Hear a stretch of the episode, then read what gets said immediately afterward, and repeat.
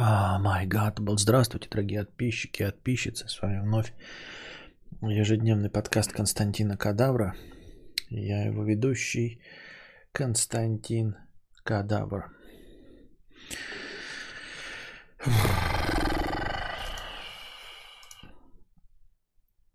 997 рублей внеочередной донат от Дружи Обломова. Наша постоянная рубрика «Что дружит беси?». Первое. Бесят эти пиздоболы, которые постоянно обещают нас чипировать. Тут я с тобой согласен. Я уже выбесился забывать дома бабло, паспорт э, и перед поездками сто раз проверять со мной или загран. Это уже остопиздило. Какого хера, когда везде LTE, цифровизация, Apple Pay и ГЛОНАССы, я таскаю с собой в кармане кусок картона, на котором написано «Италешка». Корона опять же вонючая. Мне говорят, надо до полета за три дня сдавать ПЦР, а потом по прилету ПЦР. А можно мне уже привиться на и ничего не сдавать? И чтобы инфа, что я, сука, привит, была в чипе. Где мой чип? Мляди. Вообще норма, что меня могут задержать на два часа сотрудники полиции просто потому, что я забыл картонку дома. То есть я буду сидеть в, обосно... в обоссанном бомжами в клетке просто из-за отсутствия куска бумаги в кармане? Бред. Где мой чип? Права, загран, страховой полис, медкарта, кадастровая залупа всякая. Я все это рот шатал. В шейте все в чип. Согласен с тобой полностью. Вот. Э, поражаюсь еще только а, убогой ущербной системе э, того, что, как я уже спорил, когда один раз с человеком, которого забанил, что все эти документы еще и разного размера. Э, то есть настолько стандартизация плохая, что даже нельзя было это сделать все размером с карточки, вот эти кредитные, да. Права еще до последнего времени были тоже непонятного размера. А он, значит, водительские права, значит, этот ПТС на автомобиль, паспорт, значит, э, свидетельство о рождении, свидетельство о браке, ИНН вообще на А4, свидетельство о праве собственности тоже на А4. Что с вами не так, ребята? Вы знаете, да, что у нас даже есть это специально кошельки продаются под водительские документы, потому что вот этот ПТС, паспорт транспортного средства, он нестандартный, он никуда не лезет, он просто вот не пришей к пенде рукав. То есть у вас есть кошелек, в котором ваши кредитные карты, э, налеплена еще куча ваших визиток тоже стандартного размера, там же права лежат, но, сука, ПТС туда не влазит. И вы специально, значит, ищете такой кошелек, чтобы туда влазил ПТС. Ну это же бред, вообще дичайший. А если мы говорим уже, если они справятся с бумажками, а в чипе какая была бы ляпота? В чипе, а? Причем это же уже все есть. У меня на госуслугах все документы внесены. Там же есть типа доносить документы. У меня на госуслугах там авторизация по всем документам. У меня все там есть. Просто дайте мне какой-нибудь QR-код со ссылкой на, на мои госуслуги и все. Я понятия не имею. А еще можно бирки на себя повесить, как в концлагере. И повесил бы. И повесил, я не понимаю, рандом байтс, а в чем э, твоя претензия? Вот ты говоришь, а еще бирки в себя повесить, как в концлагере. Ну, и чё? Ну, типа, и чё? Я что-то не понимаю твои посыла твоей фразы. Бирки повесить, как в концлагере. Да, надо будет, на руку повешу, э, я не знаю, тряпочку с, со звездой. Я не понимаю, а ты сейчас в другом состоянии живешь каком-то? Я понять не могу. Ты это типа искрометно пошутил? Ты сейчас в каком-то другом состоянии? Ты вот говоришь, как в концлагере, да? Ну вот ты сейчас можешь покинуть, уехать в Швейцарию можешь или что? Что ты выебываешься, я понять не могу, ну? Ты можешь уехать в Швейцарию? Нет. Как и гражданин Северной Кореи тоже не может. Ты можешь уехать, может быть, в Америку сейчас? Тоже не можешь. Как и гражданин Северной Кореи. Да? И как житель какого-нибудь концентрационного лагеря. Не можешь покинуть. В чем проблема? Я не понимаю, что ты, что, ты, что ты выебываешься? Понять не могу.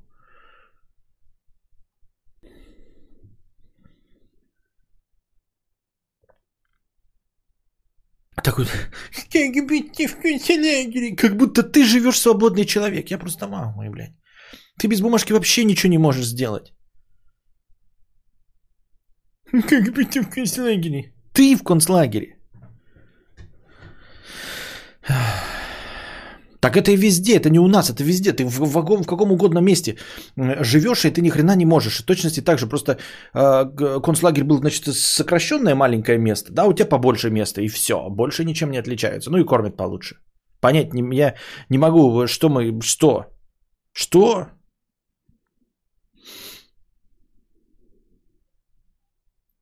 Вот.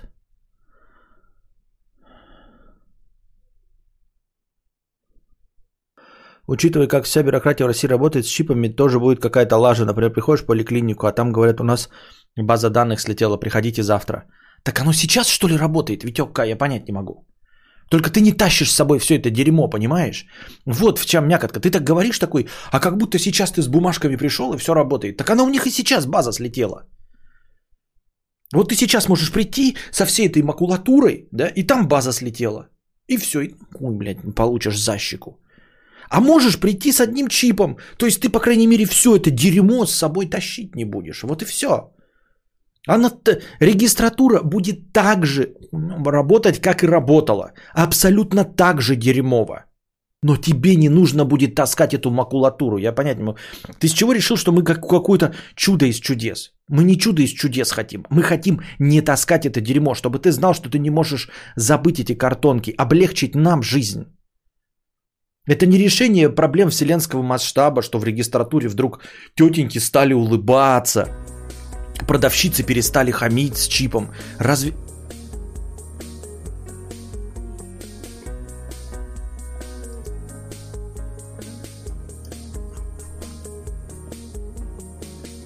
Зарплата пришла, пора платить за проезд. Спасибо большое, Оленька. 5000 рублей с покрытием комиссии. Спасибо большое за хорошее настроение. Вот. А, и все. Спасибо большое за донат. Как я уже и говорю, э, смысл же не в этом. А в чем? Сбили меня. Хорошими донатами. Хорошими донатами сбивается мысль. А, что мы не, не решаем проблемы вселенского масштаба, чтобы а, продавщицы стали улыбаться. Это только для нашего облегчения. Мы хотим, чтобы нам стало легче, чтобы нам не надо было забывать эту макулатуру и все остальное.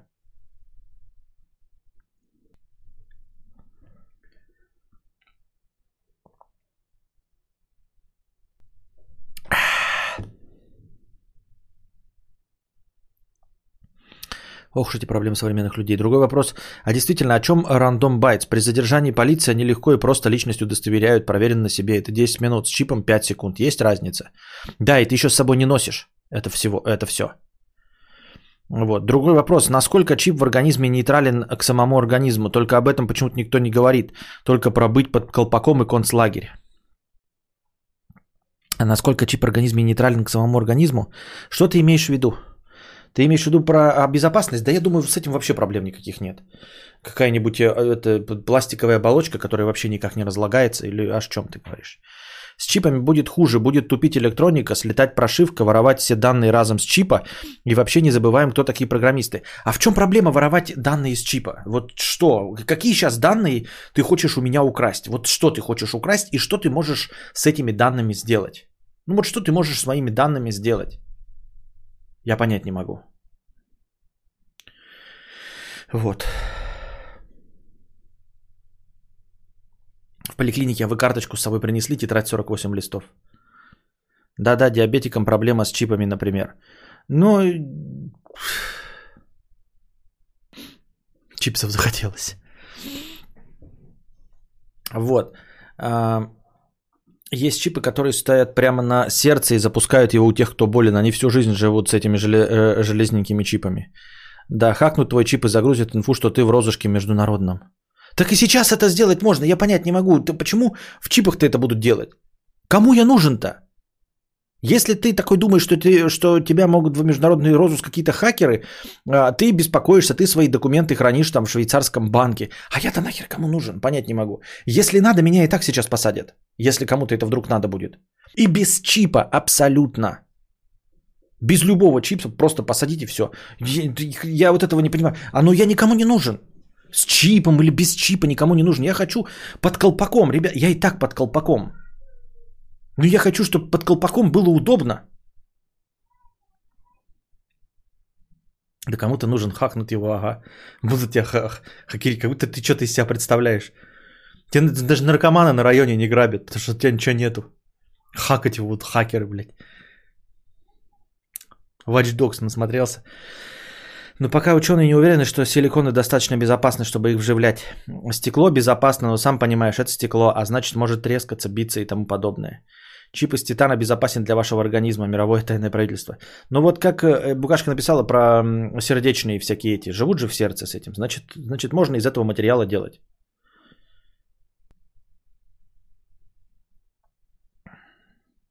В чем проблема? Идешь и чипируешься, собак же чипируют, ну хватит кадавр такой. Так нет, смысл же не в чипировании, а в инфраструктуре, чтобы это все там было, чтобы с меня все это снимали, а не в том, чтобы чипироваться просто так. Я могу, конечно, себе чипов хоть в очко натолкать, только я буду подставлять очко, а, а сканировать-то нечем будет.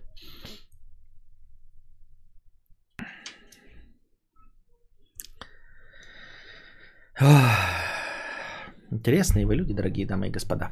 Так.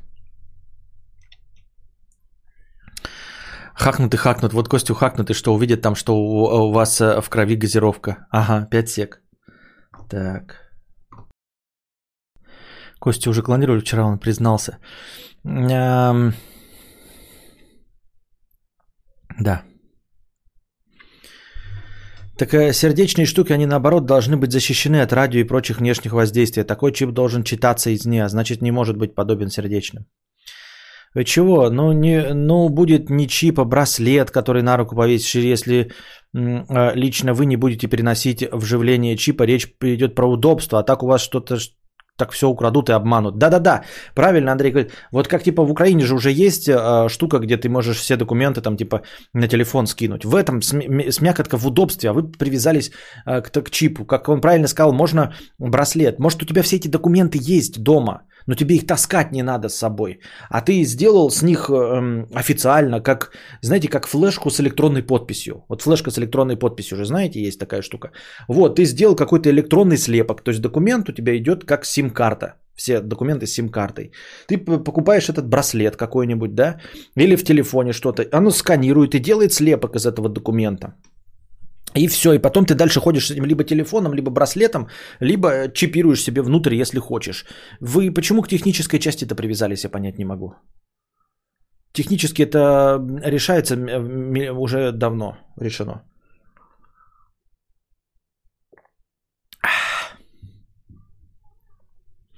Второе. А, Что дружит беси? У меня, меня бесят наркотики. Так, ладно, я сейчас буду максимально аккуратен в своей мысли. Есть алкоголь, и он мне более-менее понятен в своем эффекте. Опьянение, увеселение, желание общаться, потом тормоза и желание спать. Но я не понимаю людей, которые употребляют наркотики. Сразу оговорюсь, я не о таких наркотиках, которые заставляют тебя ходить вокруг как зомби или продавать бабки на э, телевизор. Но даже лайтовые наркотики, не рекомендуем и осуждаем, выдают, прямо скажем, такой себе результат. Понимаете, о чем я? Например, один мой друг рассказывал, что скушал грибов. И весь его рассказ свелся к тому, что он 12 часов к ряду слушал, как за стенами шуршат тараканы и крысы. Настолько у него усилился слух. На вопрос, так это Это прикольно было? Ответ был однозначным. Я больше никогда не буду ничего употреблять. Я не спал всю ночь, я хотел спать, но слышал, как у меня кровь течет по венам и шуршат тараканы. Ну меня нафиг. Другой друг скатался в Амстердам и скушал кое-чего. Весь его рассказ был похож на страшный сон, где он сначала весь вечер присыкивал непонятно от чего, измену словил, а потом сам с собой срался в своей голове часов 6. А оказалось, что прошло 10 минут. А он где сидел, там и сидит. Офигенно, да? Я к тому, что на кой хер жрать наркотики, если результат настолько рандомный, что непонятно, что будет следующие часов 12 в лучшем случае. А самое главное, что эти часы вполне возможно будут самыми страшными и неприятными в твоей жизни. А может пройдет 2 часа, а тебе покажется, что 3 дня. В чем профит? Выглядит для меня это так. Заплати бабла и будет хорошо. Или плохо. Или никак. Или обдрищешься. Или тебя накроют бэт-трипом. Или блеванешь. Или из стен выйдут твои кошмары, чтобы бить тебя ногами. Спасибо, сука, большое. Но нет, спасибо. Пивко меня так никогда не кидало. Я думаю, что э, твоя претензия абсолютно настолько же справедлива, например, к путешествиям. Вот, ты задаешься вопросом, почему люди а, употребляют это, если настолько рандомный результат. Им нужен не кайф. Вот в чем ошибка заключается. А, я тоже раньше так думал, что люди, вот, которые пробуют именно вот эти вот наркотики, просто э, ни в коем случае я в, во все виды осуждаю, а, но есть такое мнение, я не знаю, подтвердите или опровергните, что травка, ну вот эта вот травка, да, какого угодно качества, именно травка марихуана, без всяких химических при этих, осуждаю э, запрет, никогда не пользуйтесь, но говорят, говорят, что она а, имеет точности такой же предсказуемый эффект, как алкоголь. Не точно такой же, а э, равный по предсказуемости. То есть нет никаких галлюцинаций, нет никаких выпадений из времени.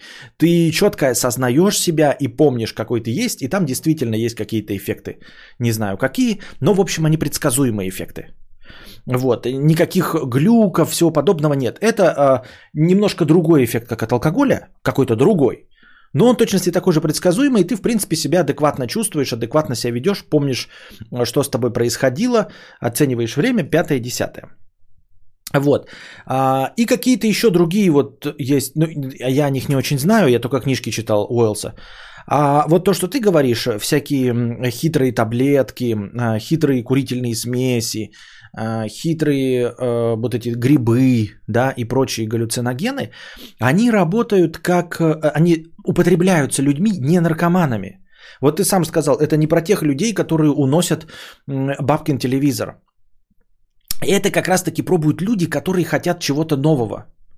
Понимаешь, им важны новые ощущения. Они знают, что это лотерея и рандом, и что может быть плохо. Вот смотри, сравнение какое. А, я сижу дома. Вот я, там, например, чистый, э, вообще ничего не принимаю, да? Ты употребляешь алкоголь, а, потому что знаешь, какой от него э, эффект. Если мы это все проецируем на путешествие, то получится вот как. Я сижу опять же дома, я не употребляю алкоголь. Ты употребляешь алкоголь, а это значит, что ты путешествуешь, например, каждую неделю, э, грубо говоря, в определенный санаторий, где можно ловить рыбу. Ну, какой-то, как вот на, на базу какому-нибудь Кузьмичу.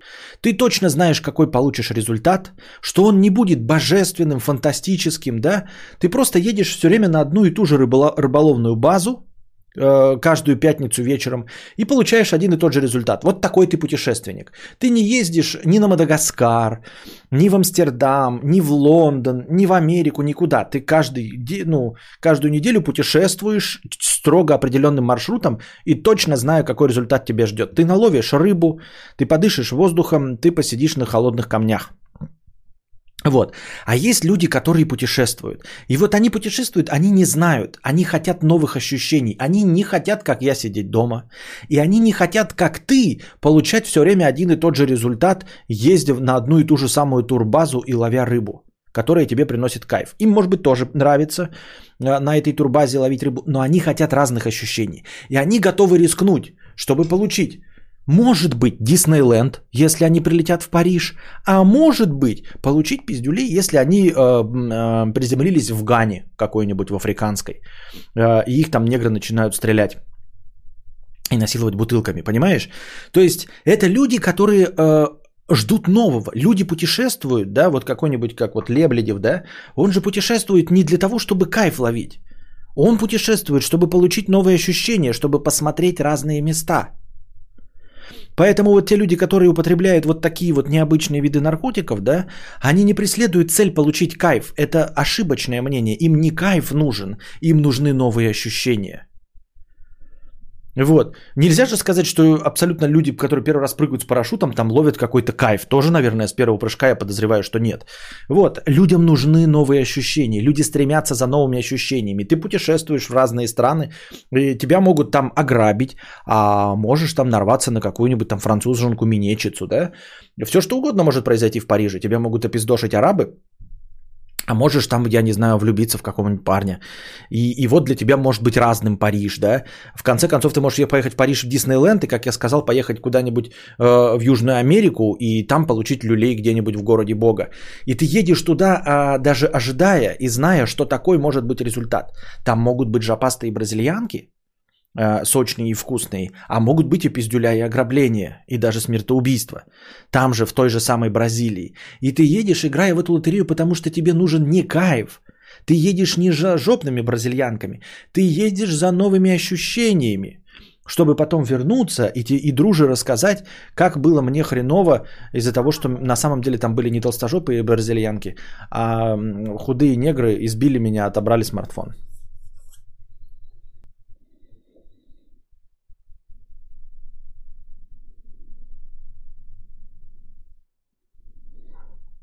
Стрим без картинки? Что? Почему с картинкой? Даже я вижу свою картинку. Чего вы гоните? Вот.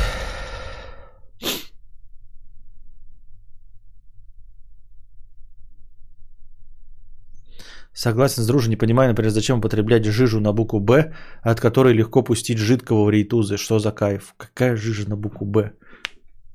Бижа? Жиж... Бжижа? Что?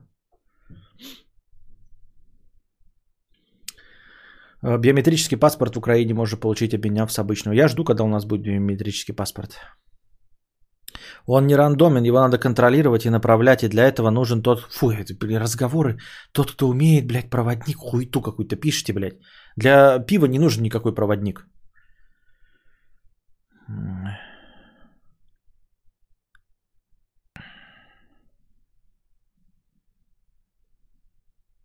Я тут по России на юг собираюсь и лава поляшком течет, а вы тут про заграницу. Лава поляшком течет. Что?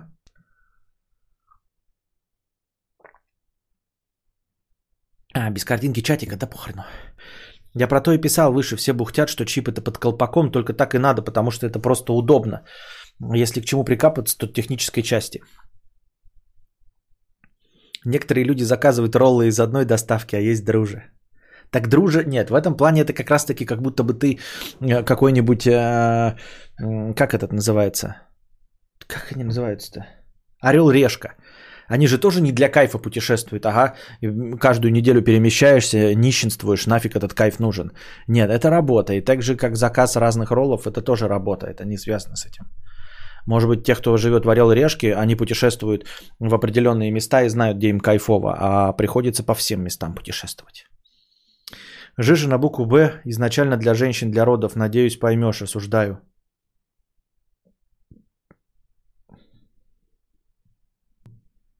Нет.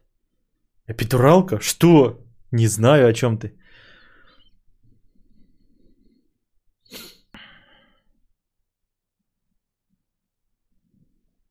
Осуждаю яйца с кулак, ни в коем случае не пропагандирую, всех а, а, отговариваю. Вот он пишет, регулярно употребляют домашнюю траву, которую выращивает друг. Эффект разный. Что значит разный? У тебя галлюцинации бывают? Обосраться можешь от страха или что?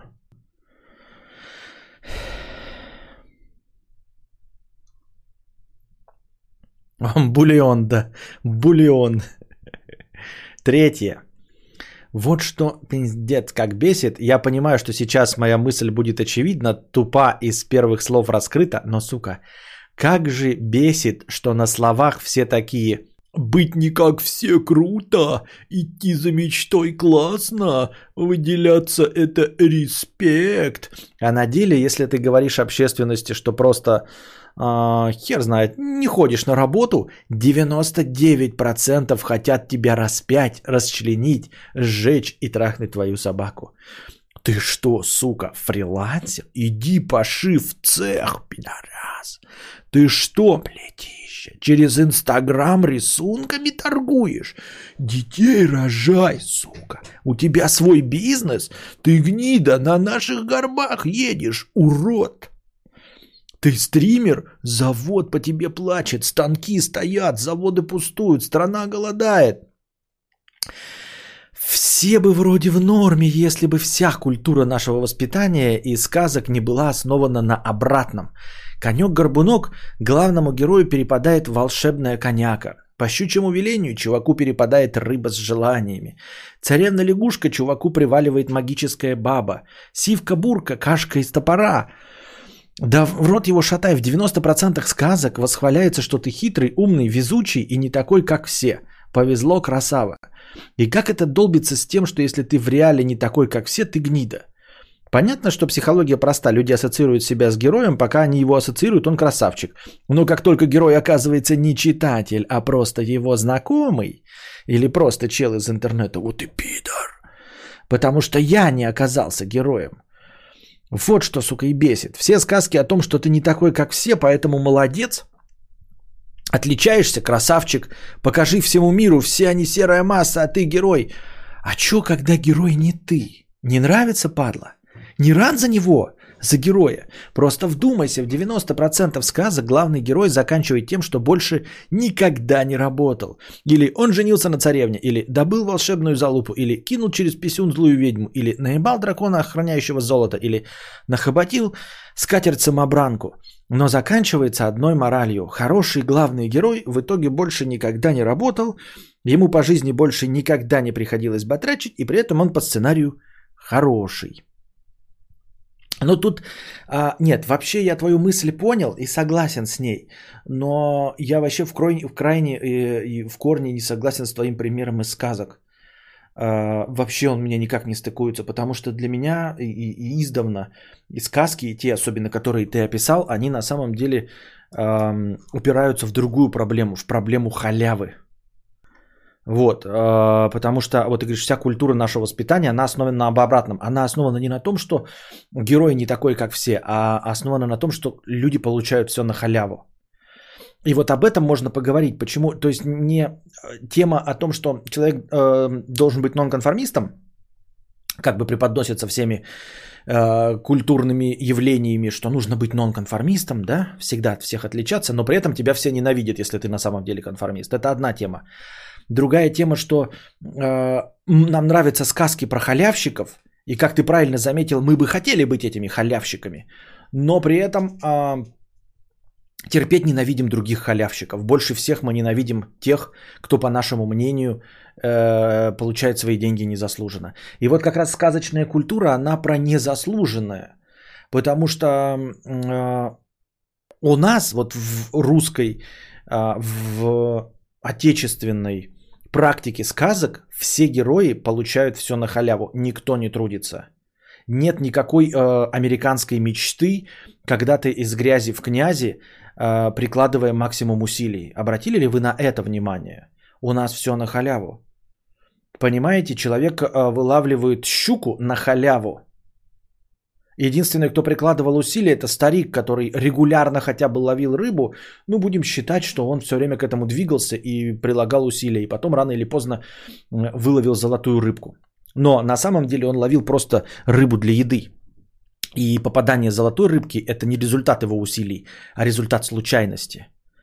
А Илья Муромец лежал на печи 33 года. Понимаете, он 33 года не в качалку ходил, и его никто не замечал, а потом вдруг прилетел соловей-разбойник, и он такой из качалки вышел. Ну вот, я не зря 15 лет тягал штангу, чтобы пойти сейчас и разорвать э, анус э, соловью-разбойнику. Нет. 33 года Илья Муромец валялся на печи, нихуя не делая. Просто нихуя не делая. А потом в один прекрасный момент встал и стал сильнейшим богатырем ничего, не прикладывая никаких усилий, не будучи добрым, обратите внимание, потому что 33 года лежа на печи, он никому не помогал советом хорошим, понимаете? Как это бывает в американских фильмах, да? А, кто-нибудь, какой-нибудь таксист подвозит бича, а, это замаз, замазанного говном и кровью. Оказывается, это богач. За то, что он поступил с ним добро, вот дается ему добро. Нихуя. Просто лежишь 33 года на печи, блядь, и потом становишься богатырем. Просто Иван дурак, блядь. Старший э, был э, так и сяк, средний, а, нет, старший был умом гораст, средний был и так и сяк, младший вовсе был дурак. Старший стреляет, попадает в обычное место, средний в обычное место. Иван дурак.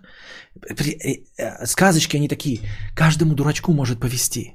Каждому дурачку может повести. И тебе, вот ты дурак, Тебе все называют дурак. А вот помнишь сказку про Иванушку дурачка? Обязательно твоя стрела упадет к царевне лягушки. И не прикладывая никаких, блядь, усилий, ты станешь эм, зятем царя. Не прикладывая никаких нахуй усилий, э, будешь зятем царя. Даже если ты Иван дурак.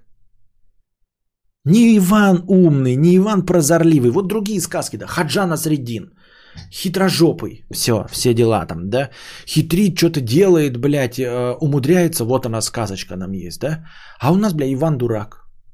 Иван Дурак на халяву щуку. Иван Дурак на халяву э, коня горбунка. Э, Илья Муромец на халяву лежи, лежи, блядь, 33 года. Нихуя не делай, жиром заплывай, э, пролежни себе, э, на, коросты нарабатывай. Встань, заебись.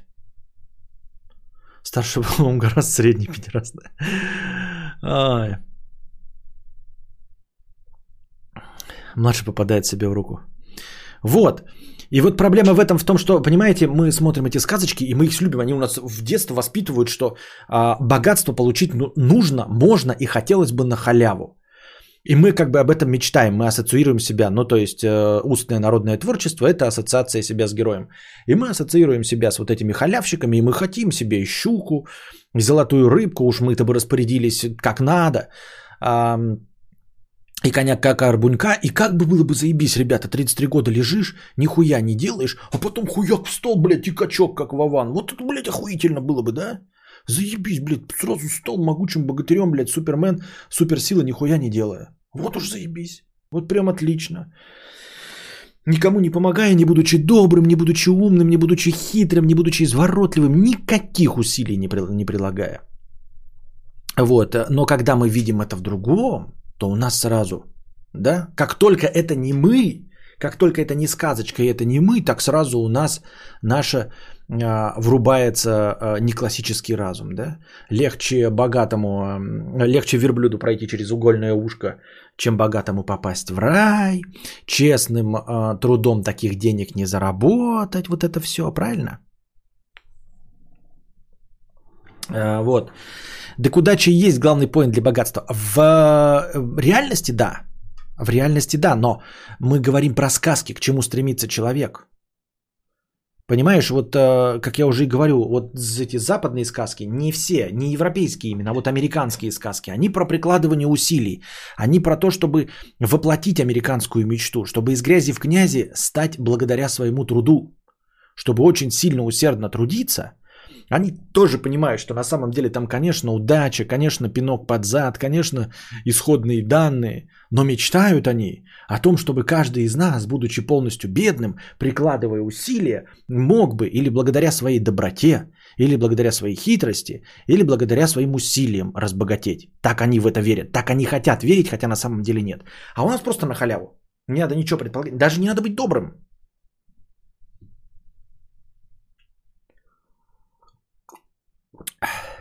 Лежи 18 лет, а потом станешь востребованной диджейкой. Что это? Кто? О чем? Что? Кто? Ой, фу. Разумист, я тебя сейчас забаню, я только догадался. Не читал я это.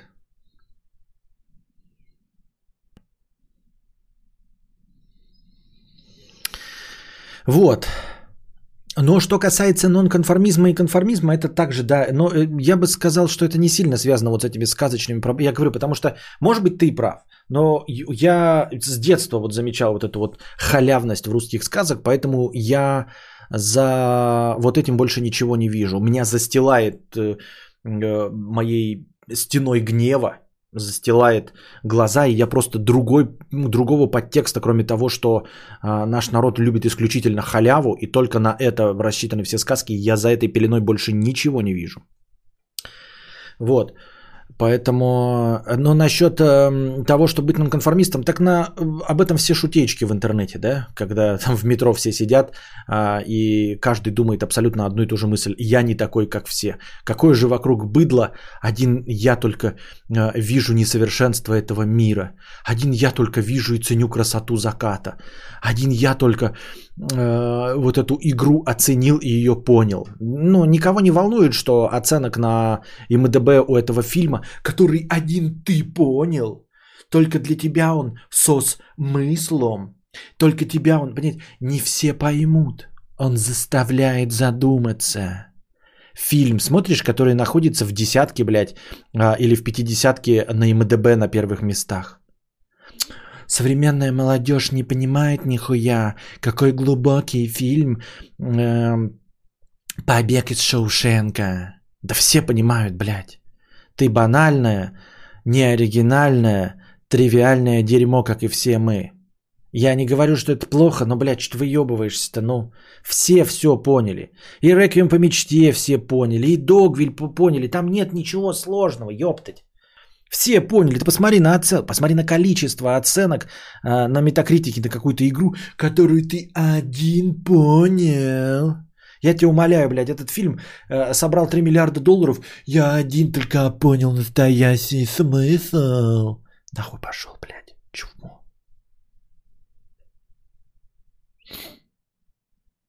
А разве Илья Муромец не болел чем-то, а потом помог мимо проходящему старцу, который его вылечил? Ну-ка, проверьте, возможно, я не прав. Ну, ну, это в целом, я просто признаю свою ошибку, но в целом это не поменяет картинки мира. То есть за один хороший поступок ты получаешь богатырскую силу, да? Ну, типа, блядь, лежал 33, не прикладывая усилий больших, да? То есть ты такой, ну, я буду вот лежать, нихуя не делать. Но когда будет проходить мимо старец, алкаш, я ему 33 рубля дам и обязательно на этом, конечно, раскручусь. Я так понимаю?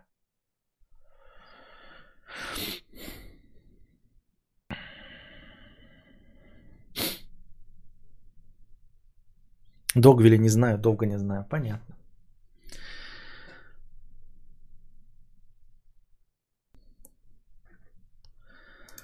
Ага, ага, ага, ага. I kissed the girl and I like it. Вот.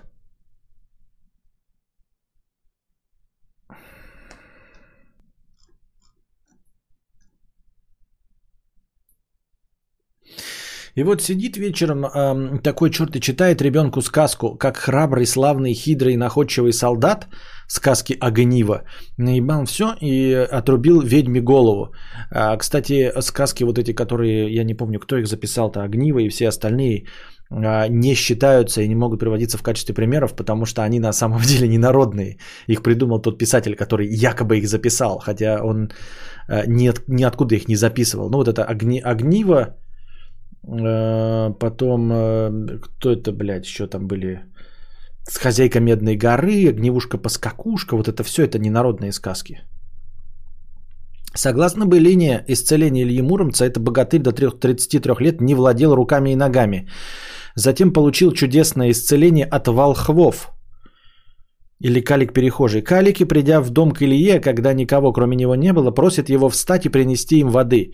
Илья на это ответил, не имею я ведь ни рук, ни ног, сижу 30 лет на, на седалище.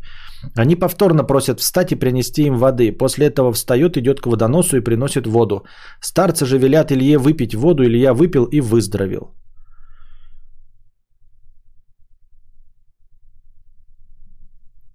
Задорновский подход к сказкам. Всем понятно, что и старик всю жизнь работал до того, как рыбку вытянуть. У кого задорновский подход к сказкам? После второго питья ощущает в себе непомерную силу, и ему дают выпить третий раз, чтобы уменьшить ее. А, после старцы говорят Илье, что он должен идти на службу к князю Владимиру. Понятно.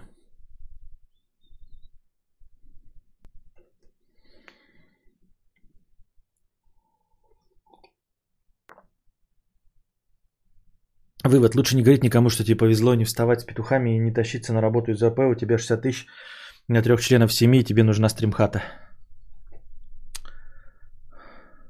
Что? Кровь из ушей какая-то.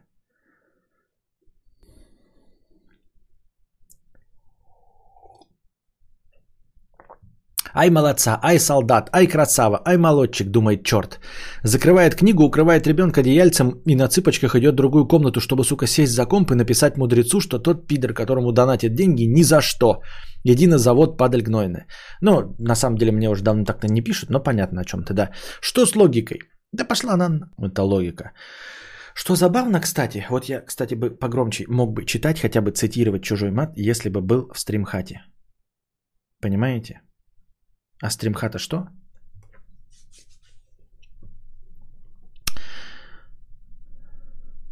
Человек только выздоровел его на службу.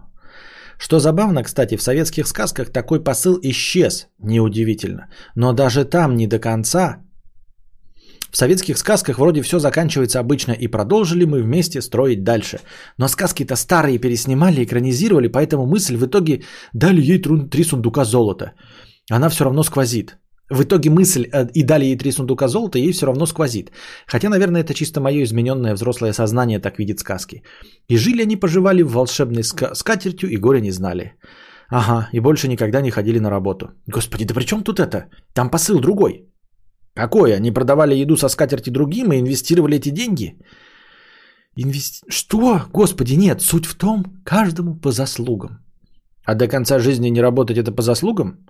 Да при чем тут работа? Ладно, давай другую сказку.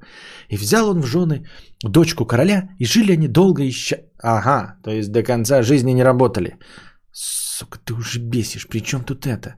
Но я просто спрашиваю, как-то так-то взять короля, это подразумевает больше не работать, разве не так? Ну, наверное, но дело не в этом, он настрадался и за это получил. Настолько настрадался, что больше никогда не работать? Ты меня доебешь, падла. Короче, все, давай последний раз пробуем. И заколол он дракона, а золотом распорядился справедливо и честно. А золота много было? Что? Не знаю, ну горы, ну много, наверное. А настолько много, чтобы больше не работать. И какая проба была? Да ты заебал. Нет, нет, я понимаю, что много. Просто в их сеттинге золото не обесценивается и всегда растет, как у нас. Просто ты сказал, что там были еще бриллианты, но ограненные или нет? Зачастую работа по огранке стоит дороже самого камня. Вот я и спрашиваю. Знаешь что, иди нахуй. Сам засыпай без сказок, умник, блядь. Удачного стрима. Вот такие дела.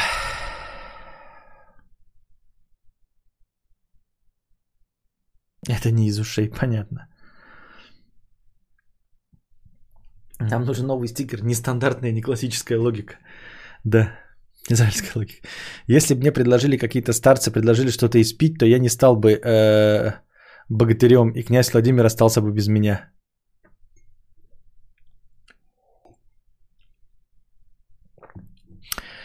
Константина, какой смысл в сказке «Курочка ряба» и «Золотое яичко»? Вообще не в курсе дела, смысла никакого. Я не помню саму сказку. Огниво, золото и лада нива. Топ сказка.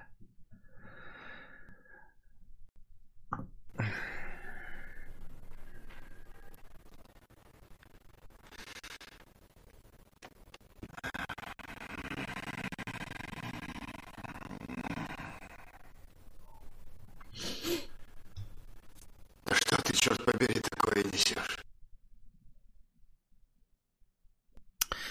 Моя любимая сказка была «Серебряная копытца». А я думал, верблюжья копытца. Ха! Вставки запердели. Пердит вставка? Ну ее пошматор. А. Напомните, а с кем стримхата будет? Блять, ребята, давайте придумаем другой, другой термин, а? Давайте назовем это как-то по-другому. Потому что уже не первый раз люди приходят и спрашивают, а с кем стримхата будет. Ни с кем стримхата не будет. Стримхата это здание. Это отдельное здание, где я хочу делать, э, проводить свои стримы.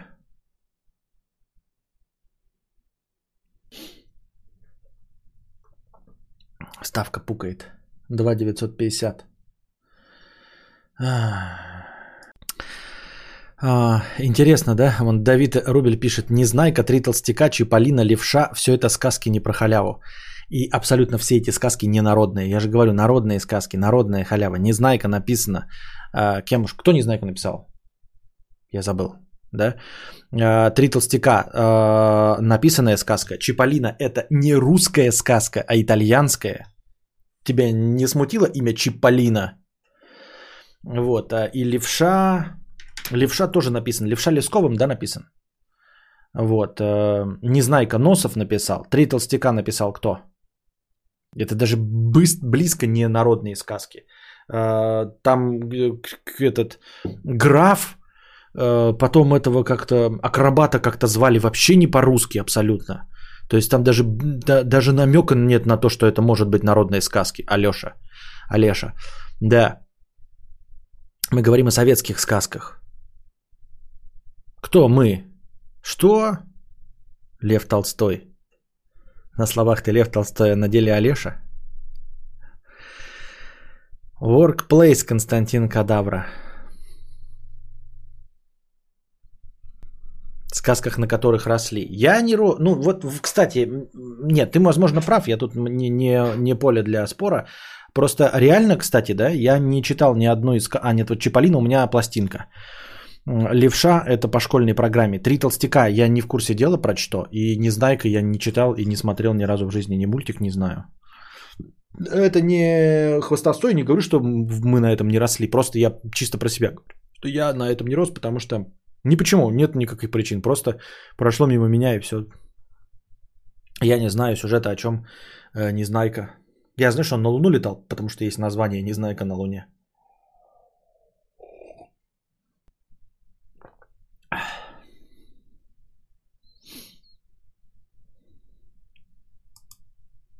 И все.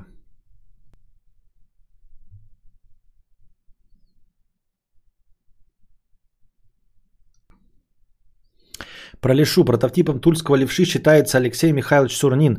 Он был послан в Англию для обучения и проработал на одном из лучших английских заводов. Несколько лет в качестве помощника владельца. По приезде домой много сделал для обучения рабочих, а также разработки и внедрения новых инструментов. Но что-то там по сказке-то он оказался больше никому не нужным, по-моему, в конце. Незнайка про взрослые вопросы голосом детей. Так что да, абсолютно авторская сказка. Незнайка есть переснятый, можно как-нибудь на стриме посмотреть за большие деньги. Да я знаю, что Незнайка с подтекстом. Я просто говорю, что ну, оно мимо меня. Я, я не в курсе дела, и все. Квиссац Хадырах, простыня текста. 300 рублей, спасибо. Итак, Бена Гессерит мыслили, хотели э, сделать того, кто сможет заглянуть в некое пугающее место, куда они заглянуть не могли. И это пугающее место они пытались помыслить. Да, то есть понятно, что они использовали чувственное описание для мыслей.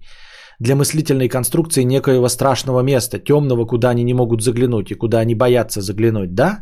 Но вся ирония в том, что они боятся заглянуть в мысль, да? И как бы мысль, она вообще, ну, без формы, без содержания, и в ней сливается все в одно. С другой стороны, что есть некоторые ограничения, что вот пропасть, то есть им в другие места смотреть не страшно вокруг, да? А вот в одно это место темно смотреть страшно, и они не могут. И они... Это, извини меня, дорогой друг, очень странный текст. Либо мне то, что, ну, как бы то, что, ну, что- что-либо, допустим, ну, чтобы с ним то, что мы определенно как бы сняли. Зачем так много «да»? То есть Квисац Хадырах, он просто мыслит, то есть он не... Исп... Ну, тут надо понимать, да, я еще с трудом улавливаю мысль, потому что я читал э, Дюну. А если без контекста, вообще непонятно, о чем речь. А Он просто мыслит, э, то есть он не использует никакие заглядывания, то есть он соединяет содержание и форму, в нем нет этого противоречия. Да, между неизвестностью и известностью, между субъектом и объектом.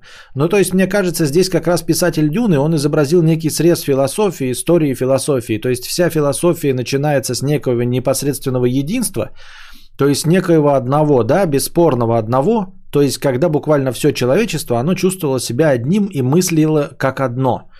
И потом, благодаря, собственно, ходу истории, вслед за Сократом, который запустил процесс осознания не просто одного, а одного как одного, то есть именно процесс само, самопознания, но при этом вот одно, оно все равно осталось, и именно переход в средние века он показал в этот раз очень сложно. Но нет, я не вижу в этом такого философского подтекста. А, Я вообще сильно большого философского подтекста в Дюне не вижу э, почти совсем, потому что ну, там просто хорошая добротная космоопера. И Квисац Хадырах, он эм, в результате генетической аномалии такой вот получился, как есть, он избранный, он не просто случайным образом один человек дошел до какой-то философии. Нет, он видит то, что видит в результате генетических экспериментов для ним, над ним. То есть, э, грубо говоря, он получил свои способности не потому, что вдруг что-то осознал. Это не классический философ. Это не вдруг появившийся э, какой-то пророк э, сам по себе. Нет, он генетически выведенный и научно доказанный, почему он э, Квисац Хадырах. То есть, ну, как бы, как тебе сказать, вот ты когда де- сделаешь нового человека, да, генетически там что-то, эм, и он, и он будет умнее всех людей, у него будет IQ 250. И вот он выйдет и скажет нам, ребята, значит, э, э, наш закон ЕМЦ квадрат неверен, например, да? И вот вам новая концепция, которую я придумал, потому что вы меня генетически вывели. Поклоняться ему как пророку было бы глупо. Потому что он генетически выведен, потому что он не сам это придумал, это не философское течение. Он продукт э, научно-технического прогресса, который специально для этого и был создан. И он был, со... Квисац Хадарах для этого был создан и свою задачу выполняет. Все. Поэтому я тут не очень понимаю, о чем идет речь вообще. Но и в целом я довольно плохо помню сюжет, поэтому твоя пространная простыня текста, она, ой, еще большая такая. Я не думаю, что вообще кто-то что понимает, о чем тут идет речь. Я по верхам с трудом улавливаю, но вот как я и говорю. А, собственно, вот так. Бенагисерит это средние века, да, как мы успеваем заметить. То есть все эти монахи, инквизиторы, как тоже можно сказать про главных Бенагисерит, они считали, что есть вот все вокруг нас познаваемое и есть Бог. Как неопознаваемое, и мы боимся туда и не можем туда заглянуть. Да нет там никакой философии. Что ты, ты слишком мутно мыслишь. Нет там ни... Я, ну в смысле, может быть ты прав, но я там никакой философии не вижу, ни единства, ни познаваемого. Я вообще с трудом улавливаю поток твоей мысли. Но я этого никого, не то что твоего, я и своего там ничего не видел. Это просто наука на грани понимания. То есть эм, она работает э, сейчас вот у них там в э, рамках Дюны как селекция. То есть э, мы знаем, какой мы хотим получить результат. Вот мы скрещиваем собачек, да, и хотим, чтобы они были коротконогими и тупомордыми. Вот, мы понимаем, что сработает селекция, что там работает ДНК. Но сами мы просто, да, путем шприцов и переливания из мензурки в мензурку а, каких-то там ДНК получить нужный нам результат не можем. Потому что, ну, мы вот находимся на границе. Мы понимаем а, схему, но сами пока ничего сделать не можем. Правильно? Поэтому мы с собачками что делаем? Мы просто отбираем собачки с нужными характеристиками их постоянно скрещиваем, чтобы получить нужный нам результат. Собственно, Бенагиссарит таким же образом и получен. Потому что ну, человек э, ну, в реалиях Дюны, они э, хотят получить результат какой-то, да, но этим э, процессом не управляют, поэтому проводят генетическую программу. Она там, там, там же так и называется, генетическая программа, скрещивание нужных особей. Поэтому Тут, извините, это слишком сложные мысли я не, вообще не могу уловить, а люди э, прям тухнут, я думаю, до конца.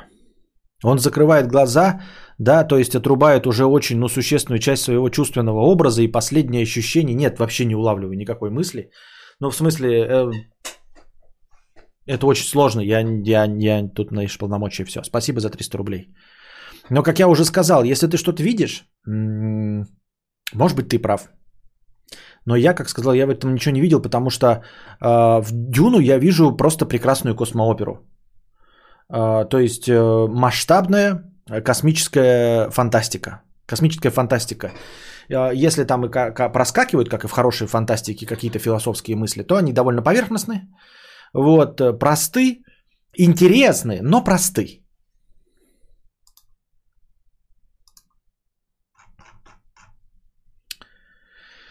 МД 997 рублей. Истории нет, просто на стрим дом. Спасибо. Так, ну давайте устроим разминку жопы чуть-чуть пораньше. Вот, и дальше продолжим отвечать на все остальное.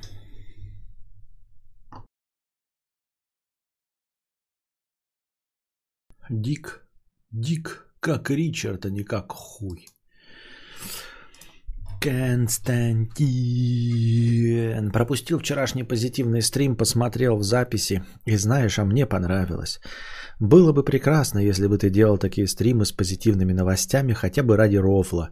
А то негатив в новостях уже достал. Везде грусть, тлен и скандалы. Голосуй рублем за позитивные стримы.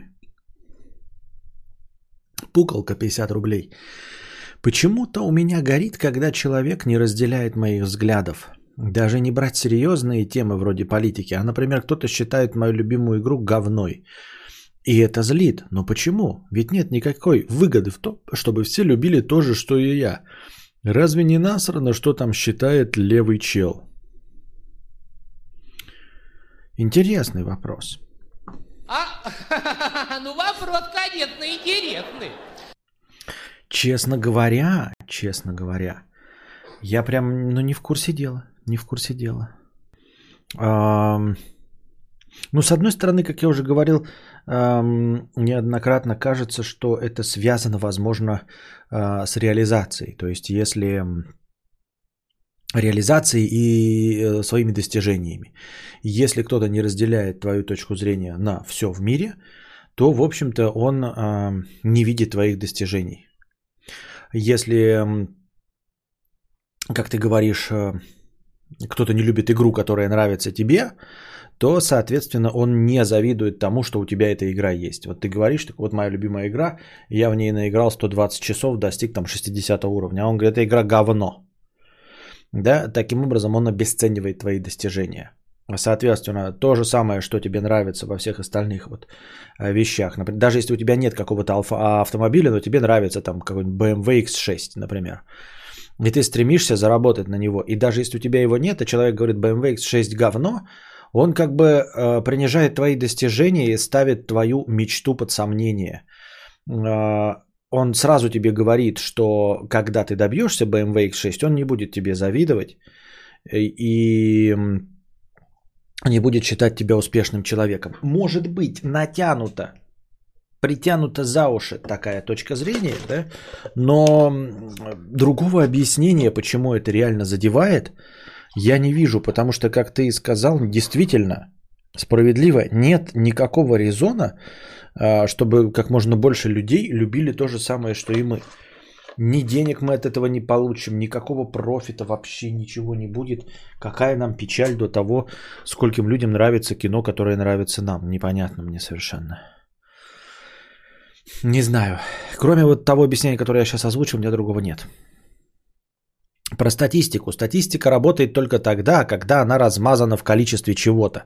Как и говорил на прошлом э, стриме, говорили. А вот в примере с лампочкой можно включить лампу на 40%, если размазать включенность, выключенность по времени. 2 секунды свет горит, 3 секунды не горит. Э, да нет, нельзя размазать. Это нет. Это не будет в среднем 40% времени. Это, это будет полная хуйня. Это как какая-то залупа. Но чё- нет, это какая-то фигня. Таким образом, в целом лампочка горит на 40%, что, кстати, применяется в реальности. А, Только там не секунда, а мили микросекунды, просто ради интереса. Да это какая-то шляпа. Это получается, что а, в первой половине 20 21 века, да, если ты прожил 20 лет, а 30 лет провалялся мертвым, то 40% ты э, пожил, да? То есть в 2050 году ты живешь на 40%, я правильно понимаю? Нет, ты уже 30 лет гниешь в, э, в яме. Понимаешь? Вот в 2050 году, да, а, пройдет э, 50 лет от 21 века. Из них первые 20 лет ты жил, а 30 лет валялся мертвым. Получается, к 2050 году ты вот на 40% жив? Нет, ты мертвый. 30% уже как полностью разложился. Генетического материала не осталось, чтобы тебя клонировать. Мешок Антошки, 300 рублей с покрытием комиссии. Костя, тебе же все равно нужно строить гараж. Предлагаю ход конем. Строишь гараж, только длиннее в два раза, с перестенком и дверью посередине. В одной половине машина, во второй комната, стрим-хата. А когда увольняют с Ютуба или Ютуб уволят из России, будет мастерская. Будешь там табуретки делать. А, интересное предложение, я только не понимаю, какой в нем нахер смысл. На этом же не сэкономишь. Я не очень понимаю. А, Я ставлю перед собой задачу сейчас построить стримхату. Это самое главное. Вот нести эту половину. Вот, а потом два месяца собирать вторую половину. А, Передо мной стоит вот такая задача. А, Гараж а, просто, ну, потом, когда построена будет стримхата, потом будет гараж. Все. Ты мне предлагаешь что? Сэкономить? И сэкономить не получится. В какой в этом смысл? Я что-то не очень понимаю. Это раз. И во-вторых, когда ты говоришь про гараж, вообще-то я гараж не хотел. Я когда там что-то озвучивал, я говорил, что типа стримхата, гараж, вот то же самое, что ты. На самом деле гараж мне не нужен, мне нужен навес. Навес это 4 столба и крыша. И эм, этот каменный подъезд под это все. То есть каменный подъезд, э, 4 столба и крыша, они никак не уменьшат стоимость а, следующей конструкции, которая будет э, стримхатой, понимаешь? Никак не уменьшат. Это просто они ничего общего эти конструкции не имеют, никаких общих стен, ни несущих столбов, ничего сэкономить не удастся. Потом будем собирать на гараж, так что готовим кошельки, да. И желательно машину заводить и все двери и окна закупоривать, когда стримишь, чтобы быстрее помещение прогревалось. Злые вы. Осуждаем мы вас.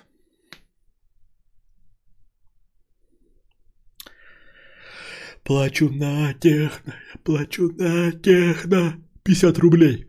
Если делаем что-то раз в жизни, в принципе, смена условной двери не влияет. Если чаще, есть закономерность. Давайте опасаться рояля на голову так же, как и быть сбитым. А, Будем постоянно смотреть наверх или не бояться и переходить дорогу без оглядки. Могут быть ложные данные, интерпретация, а не статистика. Не знаю, что ты хотел сказать, но это какая-то полная шляпа. А, Даже если с нами какое-то событие происходит э, не единоразово, это, на это все равно статистика не влияет. Понимаешь? Ну, то есть ты такой, а, вот смотри, а, допустим, ты ездил на машине сто раз, да? И ну, статистика говорит, что в 10% случаев люди попадают в аварию. И вот ты ездил 100 раз и первые 10 раз попадал в аварию. Вот. Ты все остальные 90 раз будешь ездить и готов поставить на это деньги, что ты не попадешь в аварию? Серьезно? Статистика говорит, что 10% только э, поездок э, приводит к авариям. Правда? Ты вот 10 аварий у тебя подряд будет, и ты с 11 по 99 будешь ездить такой, бля, больше со мной ничего не может случиться. Ну, потому что 10%, ведь статистика же говорит, что 10%. Это так не работает, понимаете? Ничего не, размязано, не размазано. Дело в том, что каждый отдельный случай – это каждое отдельное измерение. Статистика говорит, она просто задним числом рассказывает о том, что произошло. Но каждое событие, которое происходит в нашей жизни, даже если оно происходит в миллиардный раз, оно происходит с нуля. Понимаете? Вот вы каждый раз подкидываете монетку, вы будете ее 50 миллиардов раз монетку подкидывать. И вы не предскажете, какой будет результат на 50 миллиардов первый раз. Вот не сможете предсказать. Потому что это будет первый раз, когда вы бросаете монетку. Потому что Вселенная не записывает. Она не знает, такая, понимаете, Вселенная не пишет. Такая типа, ага, до этого 17 раз было черное или 17 раз была решка. Ну, значит, ну на 18 это по-любому должно быть орел, да? Это неправильно, это неверная ошибка оценки. Каждый раз, подбрасывая монетку, ты подбрасываешь ее первый и единственный раз. Вне зависимости, понимаете, у Вселенной не записано, никто не наблюдает такой. Знаешь, там не сидит как какие-то программисты за рычагами Вселенной такие. «Э-э-э-э». Ты такой, блядь, все, я ставлю все деньги. 49 раз подряд выпала орешка. Но этого не может быть. Статистика говорит, что это один случай на сексилиард. По-любому будет орел, потому что 49 раз подряд выпала орешка. И там, значит, бегают эти программисты какие-то. Вау, ребята, у нас тут это, блядь, как там? Хьюстон, Хьюстон, we have a problem, we have a problem. У нас тут 49 раз подбросили монетку. Не может быть, давайте перенастраиваем вселенную, чтобы все выпало решкой. Нет, нет, нет, нет, нет, нет. Никто не сидит, никто не наблюдает. Вселенная не записывает 49 предыдущих бросков. Ей насрано. Понимаешь? Потом, когда ты будешь писать свою докторскую диссертацию, ты сможешь там что-то э, проанализировать уже э, случившиеся данные. Вот случившиеся данные ты можешь проанализировать. А кидать монетку ты каждый раз, первый, миллионный, миллиардный, сексиллиардный раз ты будешь как первый раз. Для Вселенной не существует статистики, не существует предыдущих измерений. Монетка может выбрать, выпасть как угодно –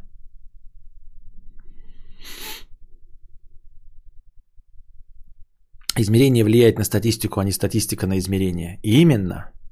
Именно. Но так парадокс Майка Холла говорит, что а, влияет. что измерение влияет. Мы открываем одну дверь, одну дверь изменяем количество измерений, это будет второе измерение, и, стати, и увеличивается вероятность. Хотя она не увеличивается, потому что после того, как нам открыли дверь, у нас просто есть 50 на 50, либо здесь, либо здесь. Все. Больше никакой другой вероятности нет. Тот лотерейный закончился один из трех, остался один из двух.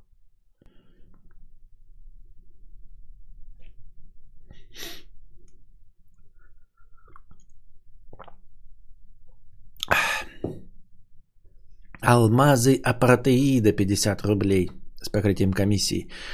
Это паскуда тварь донат на начало стрима. Хватит челебосить свою пипиру, блядь. Стартуй уже. Аудитория в аудитории ждет тебя, хуёк ты позитивного говна, сук.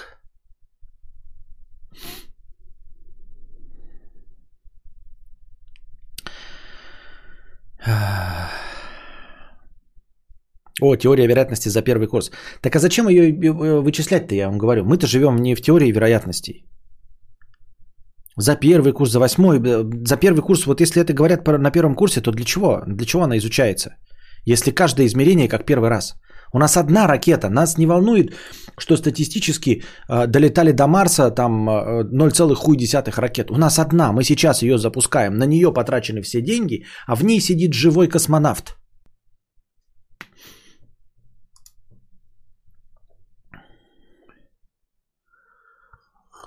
Но это ведь всего лишь вероятность, а не точное значение. Ты совершенно правильно говоришь, но теория вероятности с тобой не спорит. Так а зачем она нужна? Нет, вопрос я понимаю, что она со мной не спорит. Зачем она нужна? Теория вероятности зачем? И зачем делать измерения и приводить какую-то статистику, если они ничего не дают? Ну, типа в качестве развлечения, но я тогда призываю, чтобы статистику и приравнивали к, э, к и теорию вероятности приравнивали к экстрасенсорике.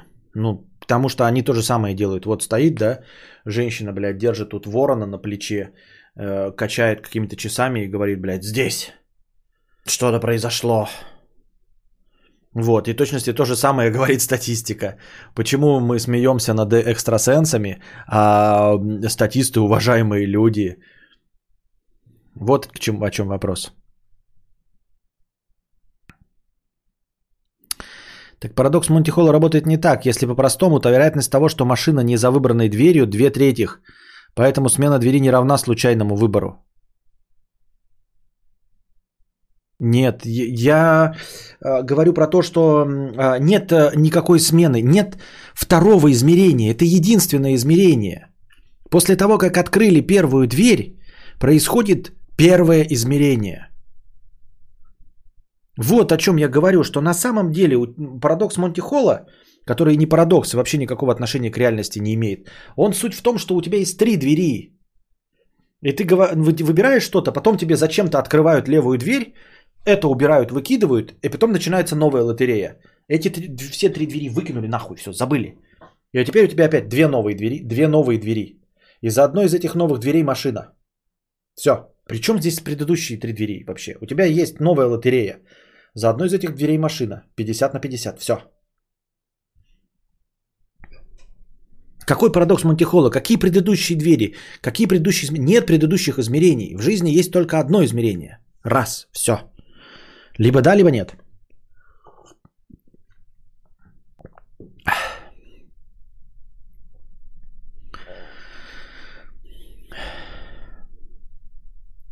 Это как в играх с процентами. Шанс попадания 95%. Стреляешь три раза, все три в молоко. Шанс попадания э, 2%. Стреляешь на удачу, критический урон.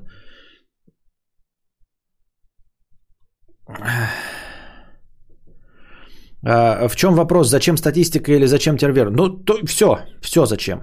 Все зачем. Чем она помогает? Вот скажи мне. Применение. Применение теории вероятности в реальной жизни. Какое?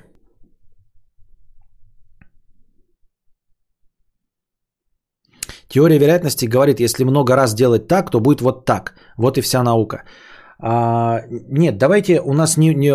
Если много, да, ну типа 50 миллиардов раз, но мы космические корабли запускаем, к сожалению, не 50 миллиардов раз. Вот. И пускай э, по всей теории вероятности, вот когда что-то происходит, да, типа взорвется или не взорвется корабль, давай это все будут делать статисты и э, те люди, которые занимаются теорией вероятности. Окей? Посмотрим, как они будут все это делать, зная, что а, от этого будет э, зависеть их жизнь. Понимаете? Потому что, ну, что значит, я понимаю, что оно работает с большим количеством измерений. Я и говорю, в чем, э, где применимо большое количество измерений? Нигде. Просто вот статистика скажет, да, там, что там как вот 40% космических ракет падает. Какая нам до этого печаль? У нас сейчас одна ракета. Она стоит триллиарды долларов. Нам нужно, чтобы она не упала вне зависимости ни на какую статистику, а чтобы она не упала. Как нам теория вероятности поможет э, сделать так, чтобы ракета не упала? Скажите мне. Но если ты сводишь к применимости ВРЛ, то много чего из науки неприменимо в ВРЛ. Согласен, но физика, как я уже говорил, с, со всеми своими э, допущениями о том, что слишком многофакторная модель, все-таки э, неучтенных факторов, которые э, влияли бы на конечный результат, их осталось пренебрежительно мало, либо они э, пренебрежительно мало влияют. Да? То есть все остальное, там давление воздуха, э, ну, в общем, основные показатели довольно точно просчитаны. И то ракеты до сих пор падают, да, как оказывается. Все-таки не все просчитано. Но мы это оставим. А математика в простейшем своем виде, да, два яблока плюс два яблока, получаем 4 яблока. И, как я говорю, прогнозируемо, э, даже если мы на, на, за, очутимся, как вчера говорил, за границей э, горизонта событий и возьмем там э, вещества, которые не существуют, камень 1, 2 и 3, 4 и сложим, и все равно получится 4. То есть математика там сработает. Вот. А статистика не сработает нигде. Понимаете? Никто не способен поставить на статистику свою жизнь. Ну, то есть э, мы берем миллиарды измерений э, частоты выпадения красного и черного, например, где-нибудь в Э, этой, как его, в рулетке, да, и скажем человеку, а вот сейчас статистика говорит, что выпадет вот это, а, но если неправильно, то ты умираешь. Ты сам выберешь или доверишься статистике? Теория вероятности нужна для расчета страховых выплат. Хорошее применение, да, хорошее применение, действительно. Справедливо очень много случаев – вот, очень большие бюджеты, и чтобы понять, что какое-то событие не произойдет, да. А, об этом, кстати, есть забавный рассказ, помните, я вам говорил, а, что а, в, како... в, ну, в мире, я уж не помню, чем он закончился, но произошли все маловероятные события одновременно. Вот. Э, сама концепция прикольная, но я не помню, к чему она в итоге, чем закончилась. В общем, суть в том, что в один прекрасный день э, произошло все, что статистически не невероятно. Это, это я сейчас случайно вспомнил. Рассказ был вообще не об этом, но он, кстати, забавно бы проиллюстрировал. Э, в общем, там типа на одном шоссе оказались все автомобили в городе. А, потому что, ну вот как бы статистика говорит, что утром в 9 утра на нем едут 40% да, а, всех машин, на таком шоссе 10, на этом 10. А тут произошло маловероятное событие, все абсолютно у себя дома решили такие, ага, поеду-ка я сегодня по этому шоссе. И встали в пробку. А все абсолютно остальные шоссе оказались пустыми. Вот. А, поэтому когда вот и там же, по-моему, про статистику тоже было что-то, что типа все страховые случаи произошли. Не, не страшные, но легкие страховые случаи. Но а, страховые-то как рассчитывают, что они набирают какой-то бюджет денег, да, и что ни при каком раскладе не произойдет э, такое событие, при котором они вынуждены будут все выплатить. Страховые же на этом работают. Они никогда ничего не выплатят, понимаете? А, все свои деньги они получат на халяву, потому что а, страховой период закончится и все остальное. Событие не произойдет. А, то есть большие страховые даже на случай совсем уж форс-мажора, типа землетрясения – они понимают, что, во-первых, землетрясение низковероятное событие, а во-вторых, даже если все при, обратятся при землетрясении, а у них большая компания, корпорация, то это произойдет в одном городе. Они все равно сумеют из своих закромов покрыть все это. Да? Но вот в рамках того рассказа э, ничего не мешает вообще-то вдруг всем владельцам какой-то э, страховки э, ОСАГО вдруг воспользоваться своей страховкой. Ничего не мешает э, в реальном мире да, произойти такому событию, чтобы все разом попали в аварию. В легкую аварию, но вынуждены выплатить по 100 тысяч. Абсолютно всем автомобилям, понимаете? Я вот о чем говорю. Конечно, такого не происходит. И это хорошо, что оно не происходит, потому что большие числа, потому что э, действительно много событий таких чудесных э, одинаково в один момент не происходит. Но мы-то, кстати, с вами, ребята, не страховая компания, у которой 18 миллионов жизней. И согласно статистике, 40% из них э, это смерть. Такая статистика нас устроит. Но у нас одна жизнь, как я уже вчера и говорил, 1 и 0. Одно измерение –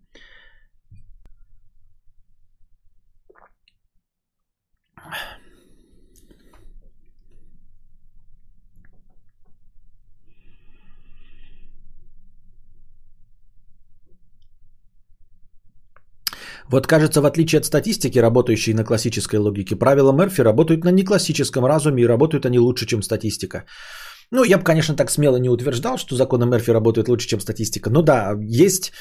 Э, вот, скорее всего, это, конечно, какая-то ошибка наблюдения, да? Смехуёчек такой Михаил К. Но действительно, видимо, в силу наших... Э, э как это правильно выразиться-то? В общем, силу нашей психологии человек замечает э, подтверждение именно закону Мерфи. Э, например, я. И противлюсь э, статистическим наблюдениям. Вот. А закон Мерфи кажется действительно, вот мы сейчас начнем ронять бутерброд, и он, блядь, будет э, в абсолютном большинстве случаев падать маслом вниз, хотя это ничем не обусловлено. Мерф, да. Если может произойти что-то плохое, то происходит. Вот а, знаете, когда ты, ты берешь, вот, например, э, это еще в фильмах обыгралось, в комедиях, берешь, что у тебя, например, мусорка стоит, вот мусорка, да, вот она здесь, вот прям, вот она, вот она мусорка, вот, вот тут.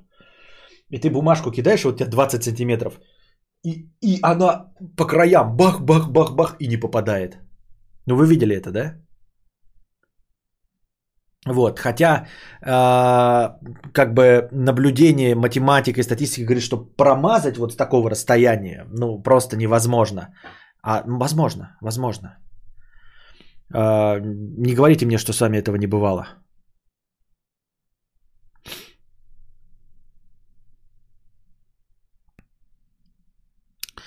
Это как если все сразу обналичат счета в банках. Да-да-да-да-да, если все сразу обналичат счета в банках. Банк на это не рассчитывает.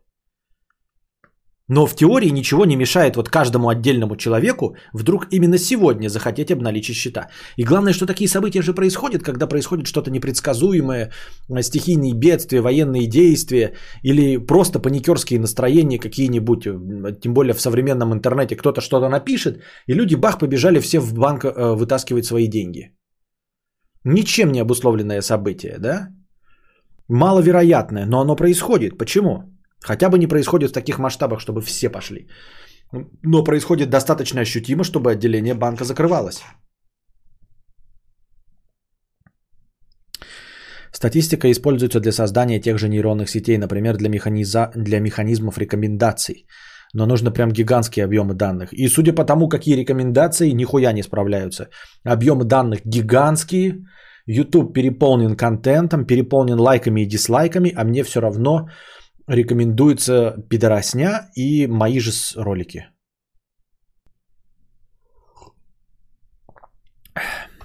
То есть пока с этими данными никто не справляется. А уж статистика как наука давным-давно, вот эти всякие нам левада-центры, которые рассказывают нам про э, опросы населения, про средние зарплаты и все остальное – и вот все есть, вот, да, и как это, кривые там все, средневзвешенные, блядь, все есть, а, а никто до, курс доллара предсказать не может. Цену на нефть никто предсказать не может. Ни одно правительство биткоином не закупилось. Как так, сука, блядь? Все прогнозируют, все что-то чертят, блядь, все что-то экстраполируют, проецируют, что-то предсказывают, прогнозируют. А какая-то хуйня получается чего, блядь, не закупили на все биткоины? Какого хуя до сих пор нефть добываем? У нас, блядь, прекрасный Греф, да, есть. Наибиули, Наиб, Наибиулина, Набиулина. Все умные, пиздец. Статистика, экономика. А чё, блядь, мы биткоины-то, блядь, не майним? Я понять не могу. Все государство. Непонятно? Биг дейта? Я... Что?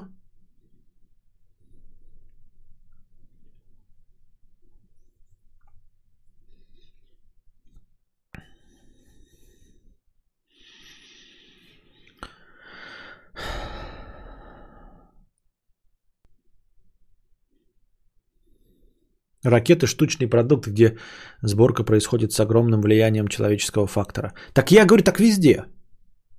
Так и ты стоишь такой, да? Вроде бы средняя зарплата э, российского гражданина вот такая, а у тебя не такая зарплата. Вроде средний возраст гражданина медианы такой, секой, пятый, десятый такой, а у тебя не такой. Вроде у среднего гражданина должно быть вот это, а у тебя этого нет. И получается, что статистически ты не, сов... не попадаешь ни во что, блядь. Вот ни в одного нахуй не попадаешь. Ни в единую число ты в среднем по больнице не попал. У, у среднего гражданина вес, значит, э, там, скажем, 96 кил... ну, килограммов, да? У тебя 75. У среднего гражданина рост э, метр семьдесят шесть, у тебя рост метр семьдесят четыре. У среднего гражданина зарплата 127 тысяч рублей, у тебя 60 тысяч рублей. У среднего гражданина двое детей, у тебя один ребенок. У среднего гражданина э, отечественный автомобиль, у тебя иномарка. И ты такой, да сука. Нахуя эти, блядь, все, чем, чем эти люди занимаются, блядь? Они все не про меня. Все не про меня, блядь. Все не про меня. Все пиздеж. И получается, что вот этого среднего гражданина, мякотка-то в том, что среднего гражданина-то нет. Его не существует ни одного человека, у которого вот эти двое детей, 96 э, вес, 176 рост, 127 тысяч зарплата. Его ни одного представителя этого ровно вот этому среднему гражданину не существует.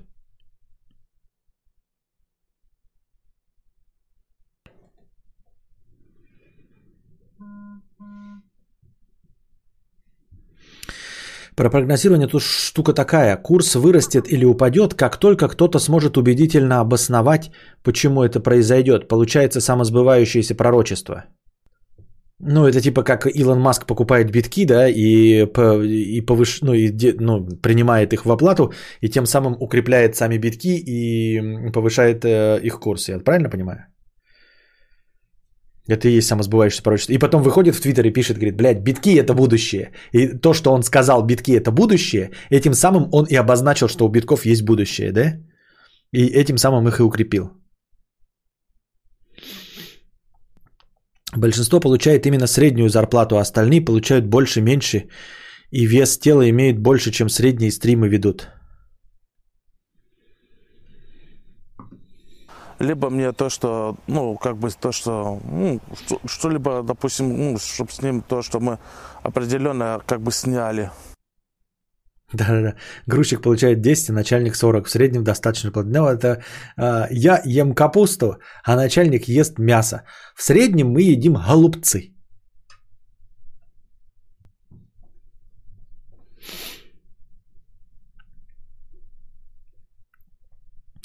Я применяю теорию в балансе игр, чтобы люди больше донатили. Типа проиграл 5 раз Э, подряд, но был близок, купи еще одну жизнь и точно э, повезет. Ну да, вот это, кстати, э, то, что это будет применяться в играх, это еще хорошо, потому что я же, э, возвращаясь к разговору, почему я э, люблю компьютерные игры и виртуальные реальности, потому что там предсказуемые результаты. И там действительно, если у тебя, например, стоит выпадание 5%, да, например, там попадание 5%, то ты делая 100 выстрелов, у тебя в конечном итоге система не даст наебаться, понимаете? То есть система сделает так, чтобы 5 выстрелов у тебя попали в точку. Ну, если у тебя процент попадания от какого-то оружия 5, да? Я поэтому и говорю, что я обожаю э, из-за этого виртуальные реальности, потому что они все проверяют и работают по правилам. Если э, в игре нельзя воровать, то воровать в игре нельзя. И ты можешь лежать и спать, и у тебя никто ничего не украдет. Если вы указали 95%, да, вы там можете указывать какие-то ограниченные числа, например, на 1000 выстрелов. Конечно, человек может тогда 900 выстрелов сделать и ничего не попасть. Но если вы сделаете 100 выстрелов всегда контрольной точкой, то там обязательно будет 5% попаданий. И именно поэтому игры мне и нравятся. Но в реальной-то жизни, даже если у нас были измерения, особенно если большие измерения, там миллиардами начисляющиеся, и потом нам говорят 5% попадания. И ты хуяришь тысячами патронов, но не попал в эти 5%.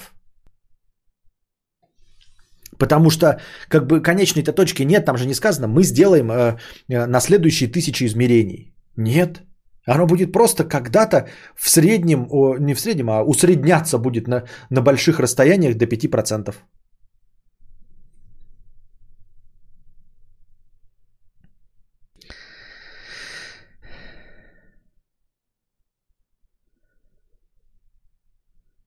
Откуда этот чел про как, как бы сняли? Что он вообще хотел сказать? Я не знаю, мне подкинул это, по-моему, да, не по-моему, а Даст подкинул в качестве вставки, я вставил. Не знаю, откуда это. На производствах, чтобы не было отклонений в стандартах, есть сертификация качества а, ISO 9001. Э, невозможно управлять тем, что нельзя измерить. Э, зарплата – продукт макроэкономики, а не личных качеств. Опять нихуя не понял, что вы хотели сказать, но спасибо. Писинг пауза небольшая.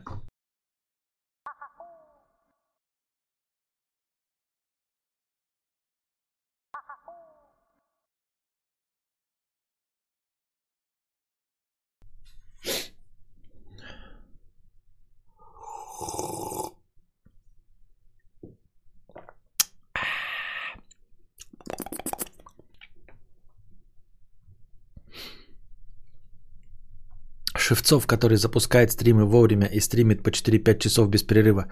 А что, так можно было? Он каждый день стримит, твой Шевцов? А? Каждый день стримит?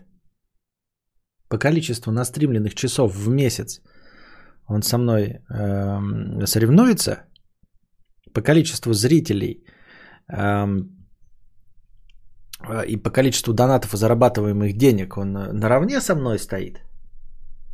Или он стримит больше, чем я, и активнее, чем я? Но что? В чем разница между мертвой шлюхой и Феррари? У меня нет в гараже Феррари. Смешно.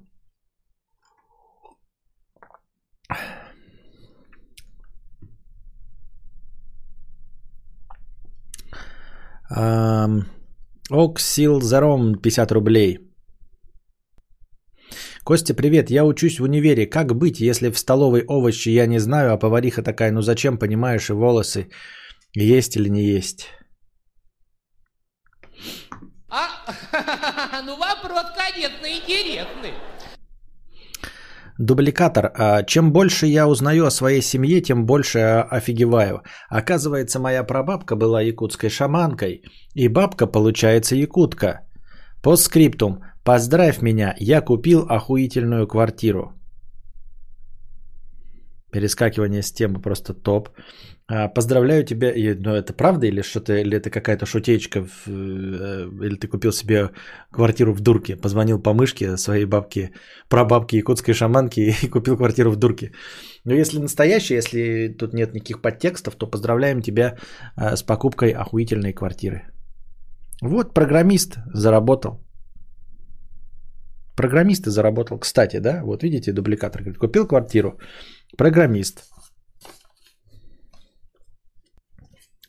Значит, был проведен, проведен опрос в, в ЦИОМ, ну или кто-то там, кто-то где-то провел опрос. Значит, эм, э, спрашивали людей, наших сограждан, э, о том, кто получает свои, ну, какие-то свои заработки заслуженно, а кто незаслуженно. В общем, и, значит, результаты такие. Кого, кому, естественно, больше всех переплачивают, по мнению граждан? На первом месте стоят, конечно, политики, им переплачивают э, незаслуженно много. На втором месте стоят банкиры. Я, честно говоря, не знаю, как люди отвечали банкиры и что люди вообще имели в виду. Мне кажется, люди, отвечавшие на этот вопрос, должны быть достаточно недалекими, если они сами предложили этот вариант. Если, конечно, и выбрали, то окей. Потому что кто такие банкиры? Мне кажется, банкиров меньше, чем политиков. Банкир – это владелец банка. Вот кто такой банкир – Или о ком имеется, как- ну просто и сколько этих банков у нас в России? Там несколько сотен, и все, и несколько сотен банкиров, и эти банкиры незаслуженно много денег получают? Какой-то бред. Вот. э, На третьем месте полицейский. Э, Тут тоже довольно, не, мне кажется, необъективная э, претензия, потому что полицейские немного получают совсем. Вот. А люди, наверное, считают, что избыточно из-за чисто просто нелюбви к полицейским. И на четвертом месте, конечно, программисты. Как мы видим, да, программисты пишут вот это вот все и квартиры получают. Но дубликатор, наверное, квартиру охуительную купили заслуженно. Он там множество из того, что здесь есть, э, так или иначе было и будет, было и есть эм, благодаря дубликатору. Эта новость просто э, к теме пришлась. Да? На первом месте политики незаслуженно, втором банкиры, на третьем полицейские, на четвертом программисты. А, незаслуженно мало получают. А, То есть э, недооцененные товарищи. Это соцработники на первом месте, на втором месте медсестры. Тут как бы все правильно, совсем соглашусь. На третьем месте э, работники яслей и нянь. Э, Ясли, работники яслей и няни в детских садах. И на четвертом месте учителя. Да, тут ни- ничего нового. Мне вот интересно только смущает э, банкиры и полицейские. Программисты я согласен. Вообще их нахуй, блядь, вгнать в шею, блядь, и платить не больше, чем эм, пекарю. Вот, банкиры мне просто непонятно, кто такие банкиры. Банкир это тот, кто оператором сидит в Сбере. А, понятно. И полицейские тоже, потому что мне не кажется, что у полицейских большая зарплата. Вот. А а кто же, по мнению россиян, получают ровно столько, сколько заслужил? Это бухгалтеры, инженеры, программисты, ну то есть вот какой-то вот такой вот персонал, типа администраторы, а, работники магазинов, ну то есть торгаши, грубо говоря. Вот. Удивительно, почему считается, что бухгалтеры получают ровно столько, сколько заслуживают. По мне, как эти, ну, современному э, человеку, вообще считаю, нахуй бухгалтеры не нужны никому вообще в очко. А те, что есть, э, которые работают на большие корпорации, они получают больше, чем надо. А всем остальным просто про- не нужны. А, Согласно этой же статье, средняя зарплата, самая большая у нас в государстве, если вы не знали, а, зафиксирована в Мурманской области. В Мурманской области не максимальные ребята, а средняя зарплата. Средняя зарплата, дорогие друзья, у меня полыхнула. Еще раз, ребята, все проснулись. Средняя зарплата в Мурманской области, официально средняя зарплата в Мурманской области. Давайте попытаемся не искать и не пользоваться Гуглом. Предположите, какая средняя зарплата в Мурманской области? Официальная. Средняя зарплата в Мурманской области. Напишите, пожалуйста, ваши варианты. Не подглядывайте в интернет, а, не ищите и не гуглите. Так будет честнее. А мы пока перейдем к следующему донату. А, а, 25 тысяч, 70 тысяч, 150 тысяч, 60 тысяч. А, Пока ближе всех оказался Иван Элоун. Это я вам подсказываю. Иван Элоун. Владимир Плоский еще ближе оказался. Максимально близок сейчас Владимир Плоский. А что обозначает больше, чем надо? Это же очень субъективная оценка. Так это и был опрос, это же не официальные данные, а опросы общественного мнения. А, В общем, ближе всех оказался Владимир Плоский. Средняя зарплата в Мурманской области 127 тысяч рублей, дорогие друзья. Спрашивается, зачем и чтобы, что я занимаюсь этой хероблюдиной. Да? Вот был бы я, жил бы я в Мурманской области, я бы, конечно, пошел на работу. А, Плюс, если мне считать, что я, ну, мне кажется, что я не самый глупый человек, то есть, наверное, мог бы получить зарплату больше, чем средняя. 127 э, это средняя, не максимальная. То есть, ну, просто вот, блядь, в среднем по больнице. Это значит, что а, приложив небольшие усилия и показав себя умком, можно смело и легко получать больше 127. Так что, будь я в Мурманской области, конечно, я бы пошел на работу. Жена бы тоже пошла на работу, и мы бы жили вообще в самом соку и покупали бы автомобили. Но, к сожалению, мы живем не в Мурманской области. Подозреваю, что и вы тоже не в Мурманской области живете. Что вы думаете по поводу средней зарплаты в Мурманской области? А, В 100 в 127 тысяч рублей.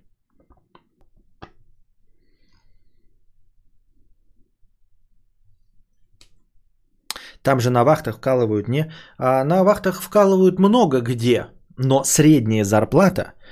Вот, а, во-первых, а во-вторых, в Мурманской области, наверное, нужно быть прописанным, нет, в ней?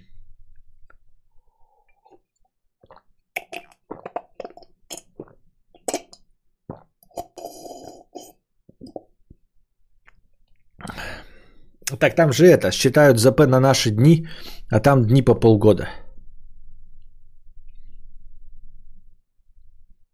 Костик, ты же только что говорил, что статистика это все хуета. Я-то говорил. Но вы должны сами к этому прийти. Ты говоришь, как в анекдоте. Ты же тоже говорил, что у тебя средняя зарплата 127 тысяч. Но вообще они же не считают среднее арифметическое, наверное, да? Среднее это по статистике просто местные богатей не умеют в офшоры. Ну так я говорю, они же там не там, э, когда статистика, она же оперирует не средним арифметическим, ребята.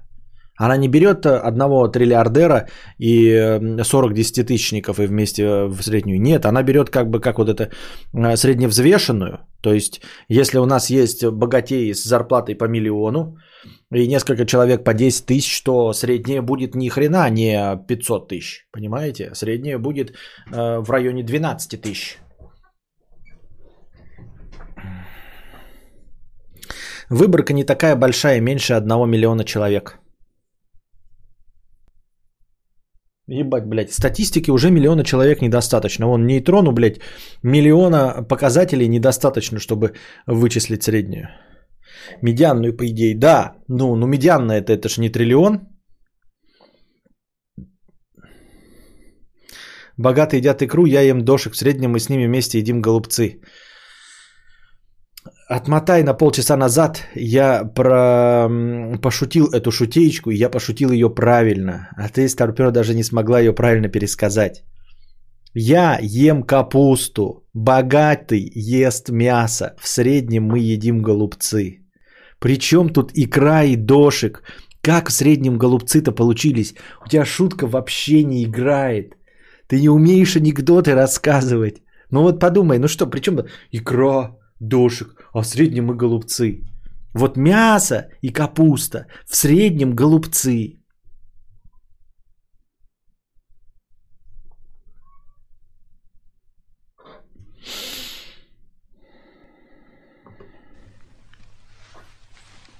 Это какой-то позор? И Васик Селянский сын.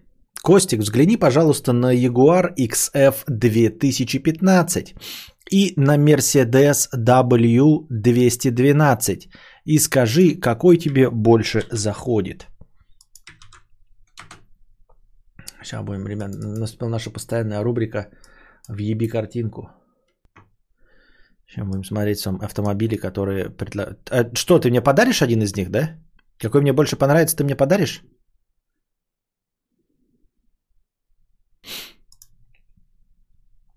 Так.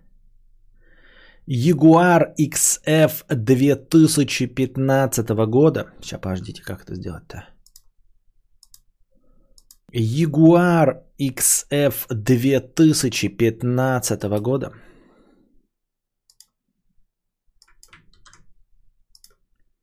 Вот такой он.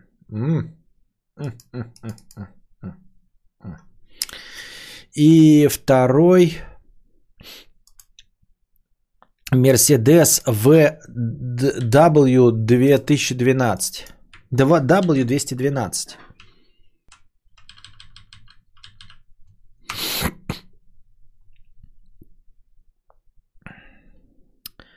И, значит, эм, Мерседес.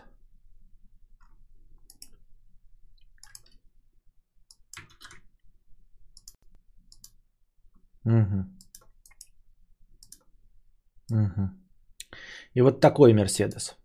Значит, э, Ягуар. Я опять, блядь, забыл, как они называются. Его... э, А может, это он и есть? Это он пишет Ягуар, как у Джонни Каллигана. Ягуар XF 2015. Ну, у него купешка же был двухместный, а тут что-то четырехдверки какие-то. XF 2015 и Mercedes W э, 2012. И скажи, какой тебе больше заходит. И какой лучше бы подошел молодому перспективному кадаврианцу Синглтону, чтобы катать женщин противоположного пола для борьбы на руках. Никакого объективного сравнения. Интересует твой вижен, Стримхаус. Мой вижен, я бы, конечно, из этого говна нихуя не брал, бля. Я бы нормально себе, бля, ебать. А, Ебал бы джип Гранд Чироки, блядь. Блядь. Какой-нибудь нахуй. Э, Бледей бы вообще бы не возил. Взял бы себе раллийный какой-нибудь форсированный ёпт, блядь, гольф, нахуй. Вообще бы все сиденья убрал, э, распорки бы поставил металлические и хуярил бы, блядь, газ, гашетку в пол. 60 кмч с, э, со светофора бы ебашил.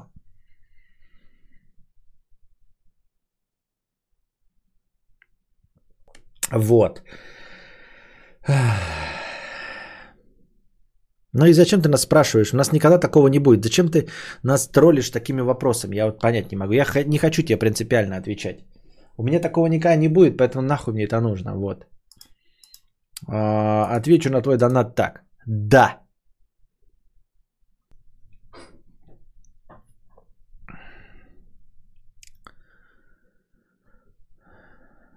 И не надо нас троллить. Валентин 50 рублей с покрытием комиссии. Смотрю вас уже 4 года. Решил посоветовать вас своей 67-летней бабушке. Она очень любит современные веяния. После просмотра она в принципе довольна, очень благодарила. Правда, говорит, многовато мата. а, Сложно слушать в троллейбусе, утром по дороге в поликлинику. Наушники не может носить, слуховой аппарат мешает. Я совсем немного матерюсь.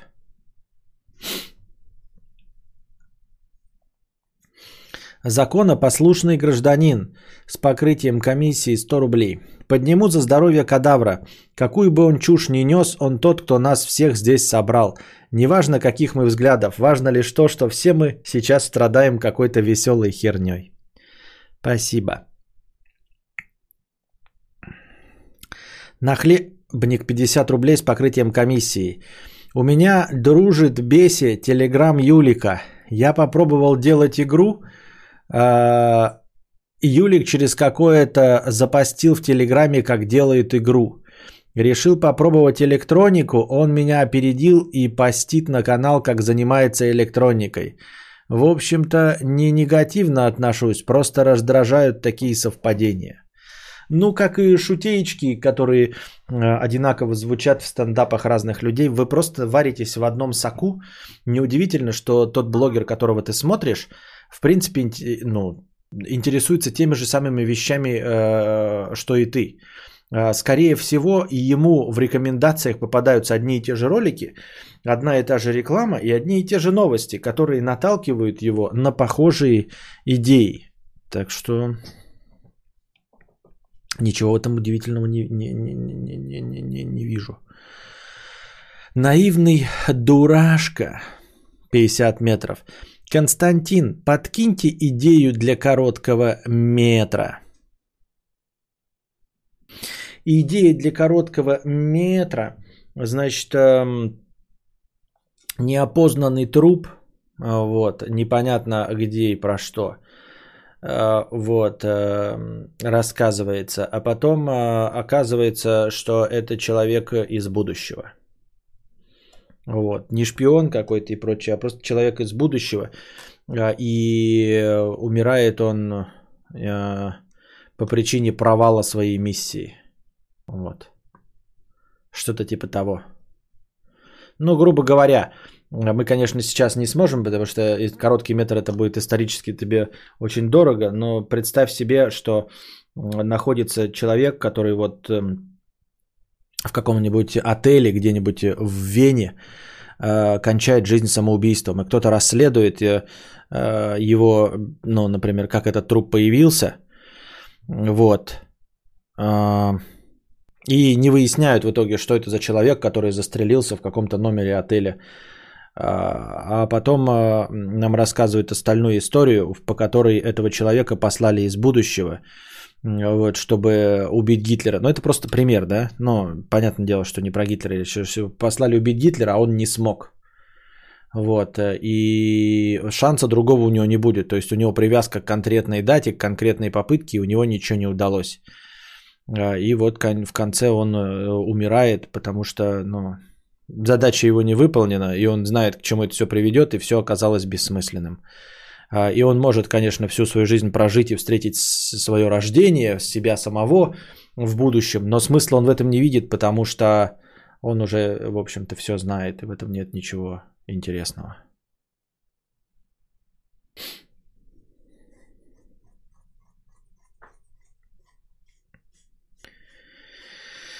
Ладу Веста надо брать или Жигу, а вообще жду кибер девятку от Ил- Илона Маска. Покупай лучше тук-тук э, и тян покатаешь и заработаешь свободное время. Ладу Весту надо брать или Жигу, а вообще жду кибер... Так, это я только что читал. Кадавр был бы неплох в роли трупа, учитывая перевод. Вау, ты знаешь, что кадавр переводится как труп? Ничего себе.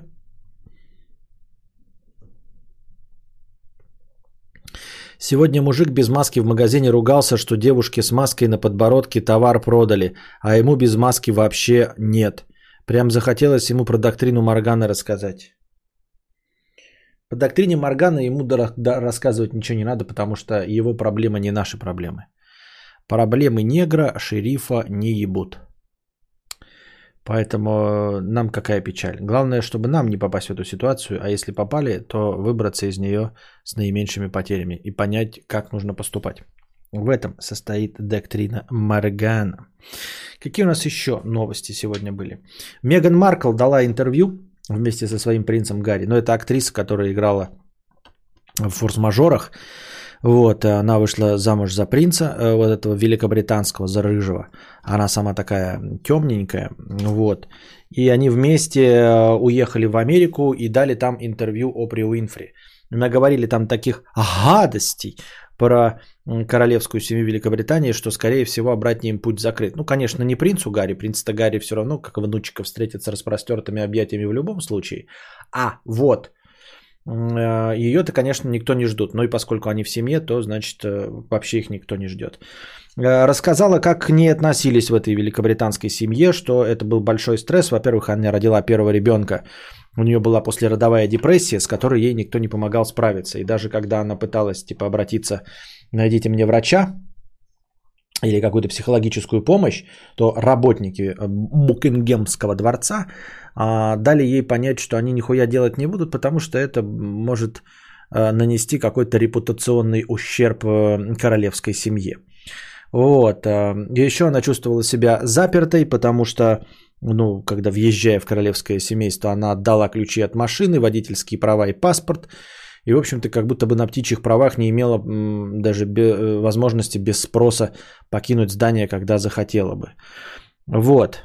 Рубрика «Новости на карточках». Это я записываю себе, это моя, это что же. Стараюсь, работаю, ребята, я готовлюсь к стриму. И надо мной еще издеваются за 40 рублей. Я же готовлюсь. Так вот, эм, сказала, что, значит, после чего-то там, э, значит, этот ст- старый принц перестал общаться со своим сыном после того, как эм, они поженились, ну, потому что не одобряют его выбора. Ну, во-первых, потому что она пожилая женщина, ну, по мнению, конечно, американской, да, не девственница, уже второй раз э, замуж выходит. Вот, это вообще вопиющее. Так еще и не совсем белая. Она сказала, что у нее прямым текстом чуть ли не королева сама спросила, когда они забеременели первый раз, типа, насколько ребенок будет не белым. Нас, это королевскую семью Великобритании, европейской страны э, с толерантностью, допустимостью и терпимостью ко всем, интересует, насколько наш правнучек будет не белым. И все это она рассказывает в Америке, Опри Уинфри, и, конечно, такими вот э, откровениями закрывает себе обратный путь э, в Великобританию. Но она говорит, что нам и нахуй не нужен ваша Великобритания, потому что даже будучи там, им сразу же объявили, что их ребенок э, не получит никакую охрану, никаких королевских регалий, вот. Ну и, собственно, я правильно ее понимаю, нахуя там жить-то, в общем-то. Если ты не на каких птичьих правах, то э, в качестве публичной личности, да, можно поехать в Америку и продолжать жить, давая интервью, как все хуево в великобританской семье. Вы, наоборот, должны были ее облобызать всю, чтобы она, американка, бы рассказала, как у вас отлично было.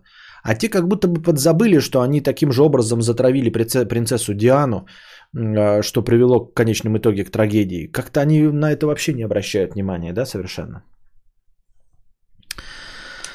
Вот. Британская королевская семья является же рудиментом или нет? Чем они себя строят великих? Да, конечно, рудимент, но как бы этот рудимент все любят, все его одобряют и, в общем-то, всем пофигу, да? А, видите, никому нельзя, ты на журналистам что-нибудь скажешь, будучи журналистом, что-нибудь скажешь, тебе, значит, ку- ку- культуру отмену запустит, если ты там а, вдруг скажешь, что не все равны или еще пятое, десятое. А вот королям можно. А, почему вы королей своих королев не отмените за вот эти российские выпады а, и все остальное? Нихуя, понимаете? То есть оно заканчивается ровно там, где заканчивается. И нужно понимать, да, что если ты публичная личность, может быть, тебя и съедят с говной, если ты выскажешь какую-то спорную идею. Но по доктрине Моргана это вот пример того, что э, не позволено Юпитеру, позволено быку. Ну или как-то там в обратную сторону, я забыл. Э, Суть в том, что не всем все можно, точнее не всем все запрещено.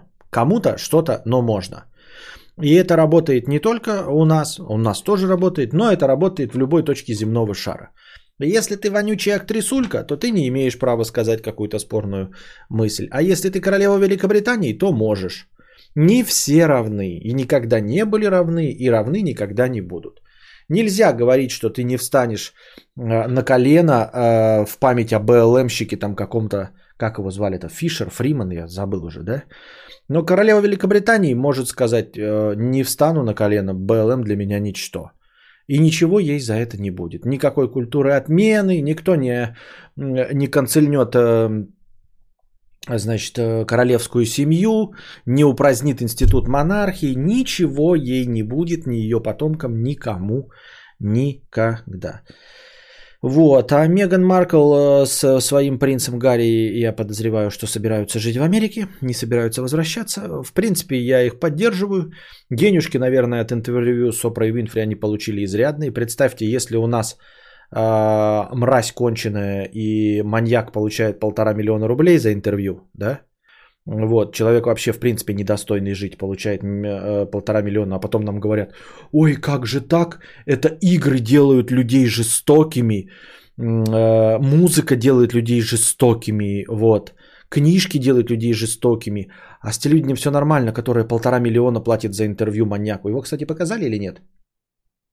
Э, Представьте себе, сколько отсыпала Опра Уинфри Меган Маркл. Я думаю, что там хорошая сумма. Там самой Опри Уинфри от, отсыпали, потому что она вроде как ушла уже из э, постоянного телевещания, если мне не ошибаюсь. А, Ну и, конечно, Меган Маркл тоже отсыпали изрядно. Ну и напишут еще пару книжек, будут продолжать ходить, рассказывать. А, Даже если они и не будут э, срать в сторону ам, британской монархии, это вообще нет, в этом нет никакой необходимости. Они все равно будут жить припеваючи, они будут просто рассказывать, вот мы такие после монаршьи особы, живем теперь так. Вот мы своего ребенка кормим Геркулесом, а вот мы гуляем в аквапарке. И на этом, я думаю, можно продолжать жить, поживать и добра наживать. Тем более, что Смотрите, какая мякотка. Я сейчас об этом подумал, никто об этом не пишет, но м- вообще-то требование прекратить сниматься, в том числе в сериале «Форс-мажоры», который нормально шел, хорошо развивался, и она была одной из главных героинь, и был главный герой, который держался тоже за нее и ушел, да, из-за того, что ее персонажа отчислили. А она-то отказалась от кинокарьеры, потому что становилась королевской особой. Но поскольку ей никаких королевских рыгалей не дали, э, ребенку ихнему не дали ни охраны, ни королевских почестей, живут они не в Великобритании и ничего от, королевских, э, от королевской семьи не получают, то, собственно, нет никакой необходимости придерживаться дальше отказа от э, кинокарьеры. Я думаю, я ставлю на то, что Меган Маркл вернется в синематограф. На этой блестящей ноте, на этих хороших новостях из-за океана про незнакомых нам людей, мы закончим сегодняшний эфир. Надеюсь, вам понравилось. Приносите, пожалуйста, добровольные пожертвования в межподкасте. Приносите добровольные пожертвования на непосредственно сам подкаст завтра. Не забывайте подписываться, ставить лайк на хорошее настроение, а также становиться спонсорами. Даже если вы э, не хотите ничего у меня спросить, и слушаете этот и другие подкасты в записи на YouTube или в подкаст-лентах, вы можете пройти на YouTube один раз найти канал подкаст Константина Кадавра, нажать в верхней левой части кнопку «Спонсировать», выбрать тариф, который не пошатнет ваш семейный бюджет, нажать еще раз «Спонсировать», ввести свои данные, и с вас регулярно будет сниматься небольшая монеточка, а ко мне будет приходить небольшая гречка. И вы будете участвовать в создании подкаста. А пока держитесь там. Вам всего доброго, хорошего настроения и здоровья.